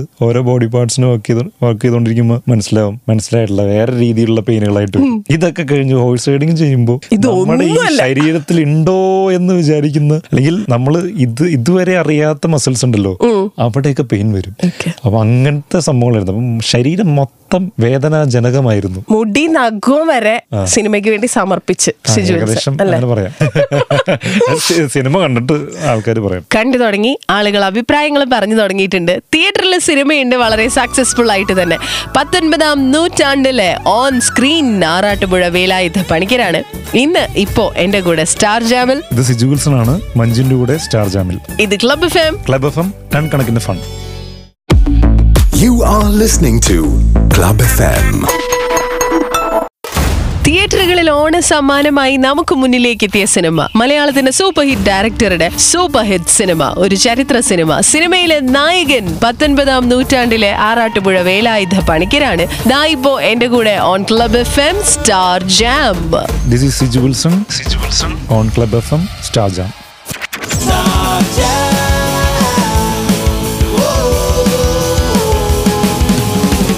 പന്ത്രണ്ട് വർഷത്തെ കരിയർ. പന്ത്രണ്ട് വർഷത്തിൽ as an actor Siju Wilson എന്ന ആക്ടറിനെ മോൾഡ് ചെയ്ത ഡയറക്ടേഴ്സ് ഉണ്ടല്ലോ. ഈ ഡയറക്ടേഴ്സിന്റെ പേര് ഞാൻ പറയാം. ഇത് കേൾക്കുമ്പോൾ അവരെ കുറിച്ച് പറയാൻ തോന്നുന്ന കാര്യം. അല്ലെങ്കിൽ അവരുമായിട്ടുള്ള എന്തെങ്കിലും ഒരു മൊമെന്റ് ഷെയർ ചെയ്യണേ. വിനീത് ശ്രീനിവാസൻ. വിനീതിന്റെ ആദ്യത്തെ സിനിമ. ഞങ്ങൾ ഇരുപത് പേരെ സെലക്ട് ചെയ്തു എന്ന് പറയുന്നുണ്ടല്ലോ ക്യാമ്പിലേക്ക്. അപ്പോൾ ആ ക്യാമ്പിൽ എങ്ങനെയാന്ന് വെച്ചാൽ ഇരുപത് പേരെ നാല് പേര് മൂന്ന് പേരൊക്കെ ആയിട്ട് ഇങ്ങനെ ഗ്രൂപ്പ് ആക്കിയിട്ട് നമ്മൾ തന്നെ സ്ക്രിപ്റ്റ് എഴുതുന്നു നമ്മൾ തന്നെ പെർഫോം ചെയ്യുന്നു. നമ്മൾ എഴുതിയ ഡയലോഗ്സ് എനിക്ക് എന്റെ സ്വന്തം ഡയലോഗ്സ് എഴുതാം. ഇപ്പൊ നിവിനാണെന്നുണ്ടെങ്കിൽ നിവിന് സ്വന്തം ഡയലോഗ്സ് എഴുതാം. ക്യാരക്ടേഴ്സിന്റെ ഡയലോഗ്സ് ഒക്കെ എഴുതാം. ഡയലോഗ് ഒന്നും മാറ്റരുത്. നമ്മൾ എഴുതിയ ഡയലോഗ് അതുപോലെ തന്നെ പറയണം. സ്ക്രിപ്റ്റും കാര്യങ്ങളൊക്കെ നമുക്ക് തന്നെ പ്രിപ്പയർ ചെയ്യാം. എന്താ ഇതെന്ന് വെച്ച് കഴിഞ്ഞാൽ ഒരു ബേസിക് ആയിട്ടുള്ള ഒരു ട്രെയിനിങ് കിട്ടുകയാണ്. നമ്മൾ സെൽഫായിട്ട്. ആ സെൽഫായിട്ട് ക്രിയേറ്റീവായിട്ട് നിന്നിട്ട് ഒരു സ്കിറ്റ് റെഡിയാക്കുന്നു നമ്മളതിൽ ഡയലോഗ്സ് എഴുതുന്നു. ആ ഡയലോഗ് തന്നെ നമ്മൾ പറയുന്നു. അപ്പോൾ ഒരു മൂന്ന് ദിവസം കാശ് കൊടുക്കാതെ നല്ല രീതിയിലുള്ള ഒരു ട്രെയിനിങ് അവിടെ നിന്ന് കിട്ടിയിട്ടുണ്ടായിരുന്നു. അതുകൊണ്ട് തന്നെ വിനീത് ശ്രീനിവാസൻ എന്ന് പറയുന്ന ആളോട് എന്റെ ആദ്യ സിനിമ എന്നുള്ള രീതിയിൽ ഞാൻ ഒരുപാട് കടപ്പെട്ടിരിക്കുന്ന ആളാണ്. സൈഡിൽ കൂടെ വിനീത് ഉദ്ദേശിച്ചത് എന്താണെന്നറിയോ? ഗാലറിയിൽ ഇരുന്ന് കളി കാണുന്ന പോലെയല്ലേ മോനെ? ആയിക്കോട്ടെ അതാ- വിനീതിന്റെ ആദ്യത്തെ സിനിമയാണ് ആദ്യമായിട്ട് ഡയറക്ട് ചെയ്യുന്ന സിനിമയാണ് അങ്ങനെയൊക്കെ ഉദ്ദേശിച്ചിട്ടുണ്ടോ അറിയില്ല ഞാൻ വെറുതെ അന്ന് വെറുതെ ഒരാളെ പറ്റി അപവാദം പറഞ്ഞുണ്ടാക്കുക? ഇങ്ങനെ അപവാദം ഒന്നും പറഞ്ഞുണ്ടാക്കരുത്. അൽഫോൺസ് പുത്രൻ അടുത്ത ഡയറക്ടർ അൽഫോൺസ് പുത്രൻ. അവൻ എവിടെയാണ് അവൻ ഇടങ്ങണ്ടല്ലോ കണ്ടല്ലോ അൽഫോൺസ് പുത്രൻ. നല്ല സുഹൃത്ത് അതുപോലെ തന്നെ ഒരു ഒരു ഗുരുവിന്റെ സ്ഥാനത്തൊക്കെ ഒരാളാണ്. പുള്ളിയുടെ അവസ്ഥ. ഇവനെ എന്തൊക്കെയാണ് ഈ പറഞ്ഞു ഞാൻ വിചാരിക്കില്ലേ? സുഹൃത്തായതുകൊണ്ട് ഇവനെ എന്തൊക്കെയാണ്? ഗുരു അല്ല ഞാൻ പറഞ്ഞല്ലോ അവന്റെ ഒരു ആഗ്രഹവും പാഷനും കണ്ടിട്ടാണ് എനിക്കും ഇത് വരുന്നത്. കാരണം ഞാൻ ആദ്യമായിട്ട് സിനിമയിൽ അഭിനയിക്കണം എന്നുള്ള ആഗ്രഹം പറയുന്ന അൽഫോൺസിന്റെ അടുത്താണ്. വേറെ ആരുടെ അടുത്തല്ല ഞാൻ പറയുന്നത്. അപ്പൊ ഞാൻ വിചാരിച്ചു ഇവൻ എന്നെ കളിയാക്കും അല്ലെങ്കിൽ എന്തെങ്കിലും പറയാമെന്ന് ഞാൻ വിചാരിച്ചത്. മനസ്സില്ലാ മനസ്സോടെയാണ് പറയുന്നത്. അപ്പൊ അവൻ എന്നെ ഭയങ്കരമായിട്ട് മോട്ടിവേറ്റ് ചെയ്തു. അവൻ തന്നൊരു മോട്ടിവേഷന്റെ ഇതിലാണ് ഞാൻ അവിടെ നിന്ന് ഒന്നുമില്ലാതെ വേറൊരു പ്രൊഫഷൻ പഠിച്ചിട്ട് അതൊക്കെ ഉപേക്ഷിച്ചിട്ട് ഇതിന്റെ പുറകെ ഇറങ്ങി തിരിച്ചത്. ഇറങ്ങി തിരിച്ച് ഇവിടം വരെ എത്തിയില്ലേ? അപ്പൊ അവൻ തന്നൊരു എനർജിയും ആ മോട്ടിവേഷനും ഭയങ്കര ഇമ്പോർട്ടന്റ് ആയിരുന്നു ലൈഫിൽ ദൈവമേ, ഇതേ ഡയലോഗ് കൃഷ്ണശങ്കറും പറഞ്ഞു. നിങ്ങൾ ഫ്രണ്ട്സിന്റെ ഒക്കെ പേഴ്സണൽ മോട്ടിവേറ്റർ ആയിരുന്നു അവൻ ആരെ കണ്ടാലും മോട്ടിവേറ്റ് ചെയ്തു? ഒരു ദിവസം വിളിച്ചു വിളിച്ച് വരുത്തണല്ലോ. അതെ അതെ. അല്ല എല്ലാം അവന് സിനിമയോട് ഭയങ്കര ഇഷ്ടമാണ്. അപ്പൊ സുഹൃത്തുക്കളും സിനിമയിൽ ഉണ്ടാവുന്ന പറയുമ്പോൾ ഭയങ്കര. ഇഷ്ടമുള്ള കാര്യം കൂടിയാണ്. അപ്പോൾ അല്ലെങ്കിൽ സിനിമാപരമായിട്ട് സംസാരിക്കാനായിട്ട് എപ്പോഴും ഭയങ്കര ഇഷ്ടമുള്ള ആളാണ് പിന്നെ അവന്റെ അടുത്ത് ഒരാൾ ഇപ്പൊ സുഹൃത്തുക്കളല്ല അല്ലാതെ ഒരാൾ എന്തെങ്കിലും ആഗ്രഹം അതൊക്കെ പറഞ്ഞ അവന്റെ മുമ്പിൽ വരികയാണെങ്കിൽ അവൻ നല്ല കാര്യങ്ങളാണ് അവരടുത്ത് പറഞ്ഞു കൊടുക്കുക. എപ്പോഴും ഞാൻ കണ്ടിട്ടില്ല. എപ്പോഴും ഞാൻ അല്ലെങ്കിൽ അവനെ കാണാനായിട്ട് ആരെങ്കിലും ഒക്കെ വരുന്നതൊക്കെ ഞാൻ കണ്ടിട്ടുണ്ടല്ലോ. നമ്മൾ സിനിമയിൽ സജീവമാവണതിന് മുമ്പ്. സമയത്തൊക്കെ അവൻ പറഞ്ഞു കൊടുക്കുന്ന കാര്യങ്ങളൊക്കെ വ്യക്തമായിട്ടുള്ള കാര്യങ്ങളാണ്. അവരെ മോട്ടിവേറ്റ് ചെയ്തിട്ടാണ് വിടാറ്. അങ്ങനെ ഒരു മോട്ടിവേഷന്റെ പുറത്താണ് ഇങ്ങനെ. അതെ അതെ. എന്റെ ആദ്യത്തെ. ക്യാരക്ടർ റോൾ പ്ലേസ് ചെയ്തത് അവനാണ് ഒമർ ലുലു. ഹാപ്പി വെഡിങ് എന്ന് പറയുന്ന സിനിമ ഒമർ ലുലു ആണ്. എന്റെ അടുത്ത് ഇങ്ങനെ ഒരു കഥയുണ്ടെന്ന് പറഞ്ഞ് പറയുന്നത് ഞാൻ ആ സിനിമ കമ്മിറ്റ് ചെയ്യുന്നത്. ഒമർ ലുലു നല്ലൊരു ആസ്വാദകനായിട്ടാണ് എനിക്ക് തോന്നിയത്. ഹാപ്പി വെഡിങ് ചെയ്യുന്ന സമയത്ത് നമ്മളെല്ലാവരും തന്നെ ഒരു ടീമായിട്ട് നിന്ന് വർക്ക് ചെയ്ത് ആ സിനിമ ചെയ്തെടുത്താണ് എന്റെ ആദ്യത്തെ നായക കഥാപാത്രമാണ്. എന്റെ കട്ടൻ കാപ്പി എന്ന് പറയുന്ന ഷോർട്ട് ഫിലിം കണ്ടിട്ടാണ് ഒമർ എന്നെ അപ്രോച്ച് ചെയ്യുന്നത്. ആ സമയത്ത് പ്രേമം ഉറങ്ങിയിട്ടില്ല. നേരം കണ്ടിട്ടുണ്ട്. അപ്പോൾ ഒരു ഒരു സ്കെൽട്ടൺ മാത്രമേ ഉണ്ടായിരുന്നുള്ളൂ ഇതിന്റെ അത് ഞങ്ങളൊക്കെ കൂടി ഇരുന്ന് വർക്ക് ചെയ്ത് ആലുവയിലൊരു ഫ്ലാറ്റിലിരുന്ന് എന്റെ സുഹൃത്തായിട്ടുള്ള പ്രണീഷ് വിജയൻ എന്ന് പറയുന്ന സംവിധായകനാണ് എന്നെ വെച്ച് ഷോർട്ട് ഫിലിംസും മ്യൂസിക് വീഡിയോ ഒക്കെ ചെയ്തിട്ടുണ്ട് നന്നായിട്ട് എഴുതുന്ന ആളാണ്. അപ്പോൾ അവനൊക്കെ കൂടി ഇരുന്ന് ഞാനും ഷറഫും ഒക്കെ എപ്പോഴും ആ ഫ്ലാറ്റിൽ പോയി ഡിസ്കസ് ചെയ്ത് ഡിസ്കസ് ചെയ്ത് അങ്ങനെ ചെയ്തെടുത്തൊരു സിനിമയാണ് ഹാപ്പി വെഡിങ് ഞങ്ങളുടെ എല്ലാവരുടെയും കൂടിയുള്ള ഒരു ടീം വർക്കാണ് ആണ്. ഹാപ്പി വെഡിങ് പിന്നെ ഷറഫിന്റെ കൗണ്ടേഴ്സ് ഒക്കെ സ്പോട്ടിൽ ഇംപ്രോവൈസേഷൻസ് ഒരുപാട് നടന്നിട്ടുണ്ടായിരുന്നു. കാരണം പ്രേമം കഴിഞ്ഞിട്ട് ഞങ്ങൾ ചെയ്യുന്ന സിനിമയാണ് അപ്പൊ ഞങ്ങൾ പ്രേമത്തിന്റെ ഒരു എഫക്റ്റിലാണ് നമ്മൾ നിൽക്കുന്നത്. അപ്പൊ ആ ഒരു എനർജി ഉണ്ടായിരുന്നു ആ വൈബ് ഉണ്ടായിരുന്നു ആ കൗണ്ടേഴ്സ് ഒക്കെ അടിക്കുന്ന സംഭവങ്ങളും കാര്യങ്ങളൊക്കെ ഉണ്ടായിരുന്നു. അപ്പോൾ ഇതെല്ലാം എൻജോയ് ചെയ്ത് മോണിറ്ററിന്റെ ഫ്രണ്ടിൽ ഓമർ ഉണ്ടായിരുന്നു. എല്ലാം അതായത് നമ്മൾ എൻജോയ് എൻജോയ് ചെയ്യുന്നുണ്ടായിരുന്നു. സിനിമയിലേക്ക് എത്തിച്ചത് ഒമറാണ്. ഹാപ്പി വെഡിങ് എന്ന് പറയുന്ന സിനിമ നൂറ്റഞ്ച് ദിവസം ഓടി. അപ്പോൾ അതെല്ലാം ഒരു പ്ലസ് അല്ലെങ്കിൽ ബോണസ് ആയിട്ടാണ് കോൺഫിഡൻസ് ആണ് കോൺഫിഡൻസ് കാര്യമാണല്ലോ. നായകനാവാൻ കോൺഫിഡൻസ് കിട്ടിയ സിനിമ. ഹാപ്പി വെഡിങ്ങിൽ നിന്നും ചരിത്ര സിനിമയിലെ നായകനായി ഇപ്പോ തിയേറ്ററുകളിൽ നിറഞ്ഞു നിൽക്കുന്ന പത്തൊൻപതാം നൂറ്റാണ്ടിലെ ആറാട്ടുപുഴ വേലായുധ പണിക്കരാണ് ഇപ്പോ ക്ലബ് ഫെം സ്റ്റാർ ജാമിൽ നമ്മുടെ കൂടെ. ഹായ് ഇത് സിജു വിൽസൺ ആണ്. മഞ്ജിന്റെ കൂടെ സ്റ്റാർ ജാമിൽ You are listening to Club FM. മലയാള സിനിമയിലെ പന്ത്രണ്ട് വർഷത്തെ കരിയറിൽ കൂടെ വർക്ക് ചെയ്തിട്ടുള്ള ഡയറക്ടേഴ്സുമായിട്ടുള്ള മെമ്മറബിൾ മൊമെന്റ്സ് ഷെയർ ചെയ്യാണ്. ഇന്നിപ്പോ കരിയറിലെ തന്നെ ഏറ്റവും വലിയ സിനിമ തിയേറ്റേഴ്സിൽ റിലീസ് ആയതിന്റെ സന്തോഷത്തിലിരിക്കുന്ന ആക്ടർ പത്തൊൻപതാം നൂറ്റാണ്ട് സിനിമയിലെ on screen Arattupuzha Velayudha Panicker on Club F M Star Jam ഇന്ന് എന്റെ കൂടെ this is Siju Wilson Siju Wilson on Club F M Star Jam Subject.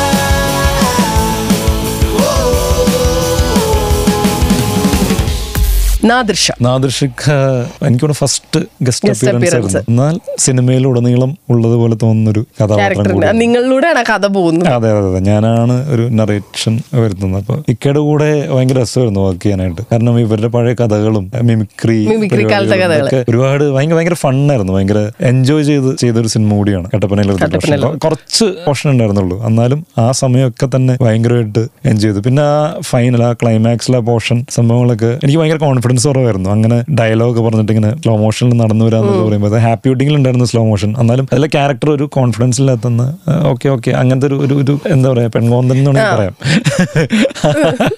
അങ്ങനത്തെ ഒരു ഇതാണ് ഹാപ്പി വെഡിങ്ങിൽ ഉണ്ടായിരുന്നത്. ഒരു പ്രേമരോഗി അല്ല ഷർഫ് പറയുന്ന പോലെ. ഇതിലേക്ക് വന്നപ്പോ ആ പ്രേമരോഗം അല്ലെങ്കിൽ തേച്ചപ്പോഴൊന്നും ഒന്നും ചെയ്യുന്നില്ല ഹാപ്പി വെഡിങ്ങിൽ പക്ഷെ കട്ടപ്പനയിലേക്ക് എത്തുമ്പോൾ തേച്ച തേപ്പിന് ഒരു മറുപടിയും കൂടി കൊടുക്കുന്നുണ്ട്. അത് പറഞ്ഞു കഴിഞ്ഞിട്ട് ഇറങ്ങി ഇറങ്ങി നടക്കുന്നുണ്ട് ഹീറോയിസത്തിൽ അപ്പൊ അത് എനിക്ക് ഒരുപാട് പ്രാവശ്യം എടുത്തിട്ടാണെന്നുണ്ടെങ്കിലും ശരിയാവുന്നില്ല. എനിക്ക് ആ കോൺഫിഡൻസോടുകൂടി നടക്കാൻ പാട്. ഒരു ഒരു- കൺഫ്യൂഷൻ അല്ലെങ്കിൽ ഒരു കോൺഷ്യസ്നെസ് ഒക്കെ വന്നായിരുന്നു എന്നെ മോട്ടിവേറ്റ് ചെയ്ത് എന്നെ സപ്പോർട്ട് ചെയ്തിട്ട് നീ അങ്ങ് നടക്കുക അടിപൊളിയായിട്ട് നടക്കുക അതങ്ങ് പറഞ്ഞിട്ട് അടിപൊളിയായിട്ട് നടക്കുന്നൊക്കെ പറഞ്ഞിട്ട് നാദൃഷിക്ക് ഭയങ്കരമായിട്ട് സപ്പോർട്ട് ചെയ്തിട്ടുണ്ടായിരുന്നു. ബെസ്റ്റ് എക്സ്പീരിയൻസ് ആയിരുന്നു. ഓക്കേ അൽതാഫ് സലിം ഭയങ്കര കാമായിട്ട് ഇടൂ ഇടൂ എന്നൊക്കെ ഇങ്ങനെ പറഞ്ഞു ചെയ്യടൂ. ഡയറക്ടർ അവിടെ ഉണ്ടെന്ന് അറിയില്ല.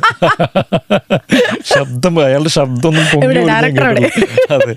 അവിടെ ഉണ്ടെന്ന് പോലും അറിയില്ല. ഞണ്ടുള്ള നാട്ടിലൊരു ഇടവേളയുടെ കഥ ആദ്യമായിട്ട് കേൾക്കുന്നത് ഞാനാണ്. എനിക്കാണ് അൽതാഫിനെ പരിചയമുള്ളത്. അൽതാഫിന് എന്നെയാണ് പരിചയമുള്ളത് നമ്മുടെ ടീമിൽ അപ്പോൾ അൽതാഫിന്റെ അടുത്ത് ഈ കഥ കേൾക്കുന്നത് ഞാനാണ്. അപ്പോൾ അൽതാഫിന് ഇത് നിവിന്റെ അടുത്ത് പറയണമെന്നുണ്ടെന്ന് പറഞ്ഞു. ഞാൻ അങ്ങനെ നിവിന്റെ അടുത്ത് പറയുന്നു. അങ്ങനെ നിവിൻ കഥ കേൾക്കുന്നു. നിവിന് കഥ ഇഷ്ടമാവുന്നു. നിവിൻ തന്നെ പ്രൊഡ്യൂസ് ചെയ്യാന്ന് പറയുന്നു. അങ്ങനെ കുറെ നാളത്തെ പ്രോസസ്സ് കഴിഞ്ഞിട്ടാണ് ഈ സിനിമ സംഭവിക്കുന്നത്. അതിൽ അളിയൻ ക്യാരക്ടറിന്റെ അടുത്ത് പറഞ്ഞിട്ടുണ്ടായിരുന്നു. അങ്ങനെയാണ് ആ ക്യാരക്ടർ ഇന്ന് ആ ക്യാരക്ടറും ഭയങ്കരമായിട്ട് വർക്ക് ആയിരുന്നു. ആയിരുന്നു. ഹ്യൂമർ. അതന്നെ. ഭയങ്കരമായിട്ട് ഹ്യൂമർ വർക്ക് Work ആയ സാധനമാണ്. ജീത്തു ജോസഫ്. ജീത്തുവേട്ടൻ എനിക്ക് ആദ്യമായിട്ട് എന്റെ പ്രതിനായക വേഷം തന്ന. ആളാണ്. ജിത്തുവേട്ടന്റെ കൂടെ ഞാൻ ജനമൈത്രിക്ക് വേണ്ടി ഒരു ഡോക്യുമെന്ററി ചെയ്തിട്ടുണ്ടായിരുന്നു. ജനമൈത്രി പോലീസിന് ഈ ചാൻസ് അന്വേഷിച്ച് നടക്കുന്ന സമയത്ത് മലർവാടിയിൽ അസോസിയേറ്റ് ഡയറക്ടർ ആയിട്ടുള്ള പ്രജിത്തേട്ടൻ ജിത്തുവേട്ടന്റെ കൂടെ വർക്ക് ചെയ്യുന്നുണ്ടായിരുന്നു. അങ്ങനെ പ്രജിത്തേട്ടൻ ത്രൂ ആണ് ഇതിലേക്ക് വിളിക്കുന്നത്. അന്ന് തൊട്ട് ജിത്തുവേട്ടൻ എനിക്കറിയാം. എങ്കിൽ ഇടയ്ക്കൊക്കെ സിനിമയ്ക്ക് ഇറങ്ങുമ്പോൾ ഞാൻ വിളിക്കാറുണ്ട്. അല്ലെങ്കിൽ എവിടെയെങ്കിലും വെച്ചും കാണുമ്പോൾ പരിചയം പുതുക്കാറുണ്ട് സംസാരിക്കാറൊക്കെ ഉണ്ടായിരുന്നു. അങ്ങനെ സിനിമകളൊക്കെ ചെയ്ത് ഇങ്ങനെ ഇരിക്കുന്ന സമയത്ത് ഞാൻ പറഞ്ഞു എന്റെ കരിയറിൽ ഈ ഹ്യൂമർ കഥാപാത്രങ്ങളല്ലാതെ റിപ്പീറ്റേഷൻ വരുന്നല്ലോ എന്ന് ഞാൻ ചിന്തിച്ചുകൊണ്ടിരുന്ന സമയത്താണ് ജിത്തുടൻ എന്നെ വിളിക്കുന്നത്. അപ്പോൾ ജിത്തുടൻ വിളിച്ചിട്ട് എന്റെ അടുത്ത് ഇങ്ങനെ ഒരു കഥാപാത്രം അത് ഈ പ്രണവന്റെ മൂവി അനൗൺസ് ചെയ്തതൊക്കെ അറിയുന്നുണ്ട്. ആദ്യം എന്ന് പറയുന്ന മൂവി അനൗൺസ് ചെയ്തിട്ടുണ്ടായിരുന്നു ഓൾറെഡി അപ്പൊ അത് എന്തായിരിക്കും എന്നൊക്കെ ഉള്ളത് ഞാനും ആ- ആലോചിക്കുന്നുണ്ട്. അല്ലെങ്കിൽ ഈ സിനിമ എല്ലാവരും പ്രതീക്ഷിച്ചിരിക്കുന്ന ഒരു സിനിമയാണെന്നുള്ളത് ഞാനും പ്രതീക്ഷിച്ചിരിക്കുന്ന സിനിമയായിരുന്നു ആ സമയത്താണ് ജിത്തുടൻ എന്നെ വിളിച്ചിട്ട് ഇതിലൊരു കഥാപാത്രം ചെയ്യാൻ പറ്റുമോ എന്നുള്ളത് ചോദിക്കുന്നത്. ഞാൻ പറഞ്ഞാൽ ചെയ്യാം. എന്നാണ്. നെഗറ്റീവ് ഷെയ്ഡാണ് കുഴപ്പമുണ്ടെന്ന് ചോദിച്ചു. ഞാൻ പറഞ്ഞു വൈ നോട്ട് അതിനുവേണ്ടി യാ ഐ എം റെഡി ഞാൻ അതിനുവേണ്ടി തയ്യാറായിട്ടിരിക്കുന്ന സമയമായിരുന്നു. അപ്പൊ അങ്ങനെ ഒരു ക്യാരക്ടർ എന്നിലേക്ക് വന്നുകൊണ്ടാണ് എനിക്ക് അതുപോലത്തെ കഥാപാത്രങ്ങളും ചെയ്യാൻ പറ്റും എന്നുള്ളത് എനിക്ക് ഓഡിയൻസിനും അതുപോലെ തന്നെ കോൺഫിഡൻസ് എനിക്കും കോൺഫിഡൻസ് വരുന്നത്. ഇവരൊക്കെ കാണിക്കാനും പറ്റി ഇങ്ങനെ ഒരു കഥാപാത്രം ചെയ്യാനായിട്ട്. ആ സിനിമ എല്ലാവരും കണ്ടു. അപ്പുവിന്റെ ആദ്യത്തെ സിനിമ കൂടി ആയതുകൊണ്ട്. ആ സിനിമ എല്ലാവരും കണ്ടു. അതിൽ അതിലൂടെ ഞാൻ കുറച്ചും കൂടി ആളുകളിലേക്ക് എത്തി.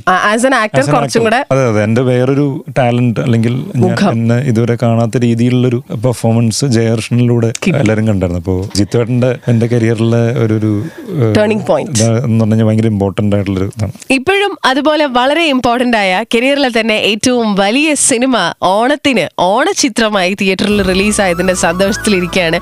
അങ്ങനെ സന്തോഷത്തിലിരിക്കുന്ന ഒരു ആക്ടറാണ് ഇന്ന് എന്റെ കൂടെ star ജാമിൽ on Club F M Star ജാമിൽ എന്റെ കൂടെ. ഹായ് ഇത് സിജു വിൽസൺ ആണ്. മഞ്ജിന്റെ കൂടെ സ്റ്റാർ ജാമിൽ. ഇത് Club F M Club F M and കണക്കിന്റെ fun You are listening to Club FM.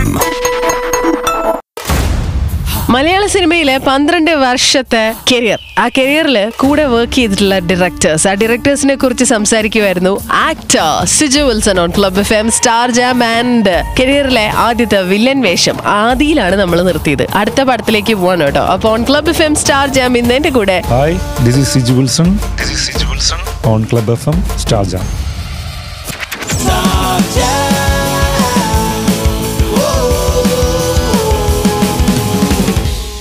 Jenith Kachappilly. ഭയങ്കര നല്ല റൈറ്ററായിട്ട് എനിക്ക് ഫീൽ ചെയ്തതാണ്. ഭയങ്കര ഫണ്ണൊക്കെ എഴുതാൻ പറ്റിയ നല്ല ഉഗ്രൻ റൈറ്ററാണ് എന്റെ അടുത്ത് വേറൊരു സിനിമ ചെയ്യാനായിട്ടാണ് വരുന്നത്. അപ്പൊ ആ സിനിമ സംഭവിക്കാനായിട്ട് ഈ പറഞ്ഞ പ്രൊഡക്ഷന്റെ പ്രശ്നങ്ങളും കാര്യങ്ങളൊക്കെ ഉണ്ടായിരുന്നു. ഞാൻ ലീഡ് ചെയ്യുന്ന ഒരു സിനിമ ചെയ്യാൻ വേണ്ടിയിട്ടായിരുന്നു. അത് അതിങ്ങനെ നിൽക്കുന്ന സമയത്താണ് അന്ന് പ്രേമം ടീം എന്ന് പറയുന്ന ഹിറ്റ് അടിച്ചിരിക്കുന്ന സമയമാണ്. ആ സമയത്ത് എന്റെ അടുത്ത് ഇങ്ങനെ ഒരു സ്ക്രിപ്റ്റ് ഉണ്ടായിരുന്നു. അപ്പൊ ഇങ്ങനെ പ്രേമം ടീമിനെ വെച്ചിട്ടാണെങ്കിൽ ഒരു സിനിമ ചെയ്യാൻ ആളുണ്ടായിരുന്നു. അങ്ങനെ സംഭവിക്കുന്ന സിനിമയാണ് മറിയും എന്നുള്ള അത് എന്റെ അടുത്ത് സംസാരിക്കുന്നു. അത് കഴിഞ്ഞിട്ട് ഞാൻ ഞാൻ ത്രൂ എല്ലാവരിലേക്ക് എത്തുന്നു. അങ്ങനെയാണ് സിനിമ സംഭവിക്കുന്നത്? ഒരു ടീമായിട്ട് അല്ലെങ്കിൽ ഒരു സുഹൃത്തുക്കളുടെ കൂട്ടായ്മ പോലെ അല്ലെങ്കിൽ സുഹൃത്തുക്കളായിട്ട്. ആലുവ ഗാംഗിലേക്ക് എത്താൻ താങ്കൾ ഒരു പോയിന്റ് ഓഫ് കോണ്ടാക്ട് ആയിരുന്നു. പലർക്കും കുറെ സ്റ്റോറീസിൽ അങ്ങനെ വന്നിട്ടുണ്ടല്ലോ. അല്ല അങ്ങനെ ഉണ്ടെന്ന് തോന്നുന്നു. ഒരുപാട് പേര് അങ്ങനെ വന്നിട്ടുണ്ട്. ഓക്കെ അനൂപ് സത്യൻ. അനൂപ് സത്യൻ ഭയങ്കര രസമായിരുന്നു. ഭയങ്കര എന്തുമാണ് ഭയങ്കര സിനിമ ചെയ്യുമ്പോഴല്ലോ ഭയങ്കര? രസമായിട്ട്. വെപ്രാളെന്നല്ല ഇങ്ങനെ ഭയങ്കര. ചെയ്യാനായിട്ട് ഇങ്ങനെ ചാടി ചാടി ഇങ്ങനെ കോമഡിയൊക്കെ ഇങ്ങനെ ഇങ്ങനെ നമ്മൾ അവിടെ വെച്ച് സ്പോട്ടിൽ വെച്ച് ഇംപ്രൂവൈസ് ചെയ്യാനും പരിപാടി ഞങ്ങൾ തമ്മിലാണ് സംസാരിച്ച് ഡയലോഗുകൾ പറയുന്നത്. ഡയലോഗൊക്കെ പറയുമ്പോഴത്തേക്ക് ഭയങ്കര എന്ന് പറഞ്ഞിട്ട് ഭയങ്കര നമ്മളിങ്ങനെ ഇങ്ങനെ ഇങ്ങനെ പുഷ് ചെയ്ത് പുഷ് ചെയ്ത് ഇങ്ങനെ ഭയങ്കരമായിട്ട് ഇങ്ങനെ. എനർജറ്റിക് ആയിട്ട് ആ ഒരു ഹ്യൂമറും കാര്യമൊക്കെ വർക്കൗട്ട് ചെയ്യാനായിട്ട് ഭയങ്കര രസമായിരുന്നു ആ രൂപിന്റെ കൂടെ വർക്ക് ചെയ്യാനായിട്ട്. Okay Jude Antony. ജൂഡിന്റെ പണ്ട് പോലെ അറിയാം. അൽഫോൺസിന്റെ പരിചയത്തിൽ എനിക്കറിയാവുന്ന ആളാണ് ജൂഡ്. ജൂഡ് ഒന്ന് രണ്ട് സിനിമകളൊക്കെ ചെയ്തു കഴിഞ്ഞു. പണ്ട് ജൂഡും അരുൺ ഗോപിയൊക്കെ ഒരുമിച്ച് ഒരു കഥ എഴുതാനായിട്ട് ആലുവയിൽ ഒരു ഫ്ലാറ്റിൽ വന്നിരിക്കുമ്പോൾ ഞാൻ ഷറഫ് മോസിൻ കിച്ചൊക്കെ പോയി അവിടെ പോയിരുന്ന് ഡിസ്കഷനും ഇതിനൊക്കെ ഇരിക്കുമായിരുന്നു അന്ന് ജൂഡിന്റെ കൂടെ ഞാനൊരു നോക്കിയയുടെ ആണോ എയർടെലിന് വേണ്ടിയിട്ടാണെന്ന് അറിയില്ല. ഒരു കോണ്ടസ്റ്റ് നടക്കുന്നുണ്ടായിരുന്നു. മൊബൈലിൽ ഷൂട്ട് ചെയ്തിട്ട് ഒരു കോണ്ടസ്റ്റിന് അയക്കാനായിട്ട് ഒരു- സംഭവം ഒരു ആഡ് പോലത്തെ സംഭവം ചെയ്തിട്ടുണ്ടായിരുന്നു. അതിൽ നായകനായിട്ട് ഞാനാണ് അഭിനയിച്ചത്. അന്ന് എന്നെ തെറി കൊന്നവനാണ് ജൂഡ്. അതെ. അന്ന് നിനക്ക് അഭിനയിക്കുമല്ലോ അറിയുമെന്നൊക്കെ പറഞ്ഞു. അന്ന് പറഞ്ഞതാണ്. അന്നറിയില്ലായിരുന്നു അന്ന് അറിയില്ലായിരുന്നു. അന്ന് അറിയില്ലായിരുന്നു. മോശമായിരുന്നു. ഭയങ്കര മോശമായിരുന്നു. അതൊക്കെ അവന്റെ അടുത്ത് ഇരിപ്പുണ്ടോ? അന്ന് ഇറക്കിവിടെ ജൂടെ എന്നെ ചൂടെ. ജൂഡ് ഒന്ന് സംസാരിക്കണല്ലോ. സംസാരിക്കണ്ട. സംസാരിക്കാം. ഏയ് നോ ജൂട്ട് നോ. അതൊക്കെ ഔട്ടാക്കങ്ങട് ഇല്ലെന്നാണ് കോണ്ടസ്റ്റിന് അയച്ചിട്ട് ഒരു അവർ തന്നെ അടുത്ത് പത്തൊമ്പതാം നൂറ്റാണ്ട് ഇറങ്ങട്ടെ എന്നിട്ട് അയക്കാം അതിന്റെ ഒരു തീ അല്ല അങ്ങനെ ഇറങ്ങാനാണെങ്കിൽ ഒരുപാടുണ്ടാവും. അതൊന്നും കാര്യമാക്കണ്ട ആരുടെയൊക്കെ അറിയില്ല സ്റ്റാർ ഹണ്ട് എന്നൊക്കെ പറഞ്ഞിട്ട് ഒരു റിയാലിറ്റി ഷോ ഒക്കെ ഞാൻ ചെയ്തിട്ടുണ്ടായിരുന്നു. അതിനകത്തൊക്കെ നല്ല തോൽവിയായിരുന്നു നല്ല തോൽവിയായിരുന്നു എന്റെ അഭിനയം. അപ്പൊ അത് കഴിഞ്ഞിട്ടാണ് സാറാസ് ചെയ്യുമ്പോഴാണ് അവനെന്ന് അഭിനയിക്കാനായിട്ട് വിളിക്കുന്നത്. അപ്പത്തേക്കും കുറച്ചും കൂടി എന്താ പറയാ കുറച്ചൊക്കെ? പഠിച്ചായിരുന്നു. പക്ഷെ അന്ന് തെറിവിളി കേൾക്കേണ്ടി വന്നില്ല. വൃത്തിയായിട്ട് ചെയ്യാൻ പറ്റി ഭയങ്കര കംഫർട്ടബിൾ ആയിട്ട് ചോദിക്കണ്ടേടാ ഇപ്പൊ എന്ത് തോന്നുന്നു? എനിക്ക് അഭിനയം അറിയാമോ? ഇല്ല അങ്ങനെ അങ്ങനെ ചോദിക്കേണ്ടൊന്നും വന്നൊന്നുമില്ല. അവൻ നല്ല പ്രൊഫഷണലിയാണ് കാര്യങ്ങളൊക്കെ ഡീൽ ചെയ്തതും സംഭവങ്ങളൊക്കെ. പിന്നെ- ഈ കഴിഞ്ഞ രണ്ടു വർഷം സാറിന്റെ കൂടെ ആയിരുന്നു ഫുൾ ടൈം അപ്പോ ഒരു ഒരു ലെജൻഡറി ഡയറക്ടറാണ് അദ്ദേഹത്തിന്റെ കൂടെ വർക്ക് ചെയ്യാൻ പറ്റിയത് എന്റെ ഏറ്റവും വലിയ എക്സ്പീരിയൻസ് ആയിട്ടാണ് ഞാൻ കാണുന്നത്. ഇത്ര സിനിമകളൊക്കെ ചെയ്ത് കഴിഞ്ഞിട്ടാണെങ്കിലും ഒരുപാട് ഹിറ്റുകളൊക്കെ കൊടുത്തിട്ടാണെങ്കിലും അവരിപ്പോഴും നല്ല സിനിമകൾ ചെയ്യണം എന്നുള്ള ആഗ്രഹത്തിൽ നിൽക്കുമ്പോൾ അത് കാണുമ്പോൾ നമുക്ക് നമ്മുടെ ഉള്ളിലൊരു ഫയർ കൂടുതൽ വരികയാണ്. ഭയങ്കര എക്സ്പീരിയൻസ് ആയിരുന്നു. സാറിന്റെ കൂടെ വർക്ക് ചെയ്യാൻ പറ്റിയത് എന്റെ ജീവിതത്തിൽ തന്നെ ഏറ്റവും വലിയൊരു എന്റെ കരിയറിലെ ഏറ്റവും നല്ലൊരു കാര്യമായിട്ടാണ് ഞാൻ കാണുന്നത്. അങ്ങനെ പന്ത്രണ്ട് വർഷത്തെ പന്ത്രണ്ട് ഡയറക്ടേഴ്സിന്റെ ലിസ്റ്റ് ഞാൻ ഇവിടെ അവസാനിപ്പിക്കുകയാണ്. സുഹൃത്തുക്കളെ അത്രയും പേരുള്ളൂ. അത്രയും പേരൊന്നുമല്ല. അതിൽ കൂടുതലുണ്ട്. ഞാൻ എടുത്ത പന്ത്രണ്ട് പേര്. ഓക്കെ. വേണമെങ്കിൽ ബാക്കിയുള്ളവരെടുക്കാം. അല്ല എടുത്താലും പ്രശ്നമൊന്നുമില്ല. ഇവരെല്ലാം തന്നെ എനിക്ക് സ്പേസ് എല്ലാം തന്നെ എനിക്ക് പെർഫോം ചെയ്യാൻ സ്പേസ് എന്ന ആൾക്കാരാണ്. റിയലി താങ്ക്ഫുൾ നമ്മളും ഈ ഓണത്തിന് to this actor very very thankful കാരണം നമ്മുടെ ഓണപ്പടങ്ങളുടെ ഓണത്തിന് പുതുതായി കിട്ടിയ പടങ്ങളുടെ ലിസ്റ്റിൽ അദ്ദേഹത്തിന്റെ വലിയൊരു സിനിമ കൂടിയുണ്ട്. പത്തൊൻപതാം നൂറ്റാണ്ട് പത്തൊൻപതാം നൂറ്റാണ്ടിലെ Arattupuzha Velayudha പഠിക്കരാണ് on Club F M Star Jam. This is Siju Wilson on Club F M Star Jam You are listening to Club FM. As an actor കരിയറിലെ തന്നെ ഏറ്റവും വലിയ സിനിമ പത്തൊൻപതാം നൂറ്റാണ്ട് റിലീസായതിന്റെ സന്തോഷത്തിൽ സന്തോഷത്തിലിരിക്കുന്ന പത്തൊൻപതാം നൂറ്റാണ്ടിലെ ആറാട്ടുപുഴ വേലായുധ പണിക്കരോട് ഇനി നമ്മൾ കുറച്ച് പേഴ്സണൽ കാര്യങ്ങളും കൂടെ സംസാരിക്കാൻ പോവാണ്. അപ്പോ ഓൺ സ്റ്റാർ ജാം ഇന്ന് എന്റെ കൂടെ ഹായ് ഇത് സിജു വിൽസൺ ആണ് മഞ്ജിന്റെ കൂടെ സ്റ്റാർ ജാമിൽ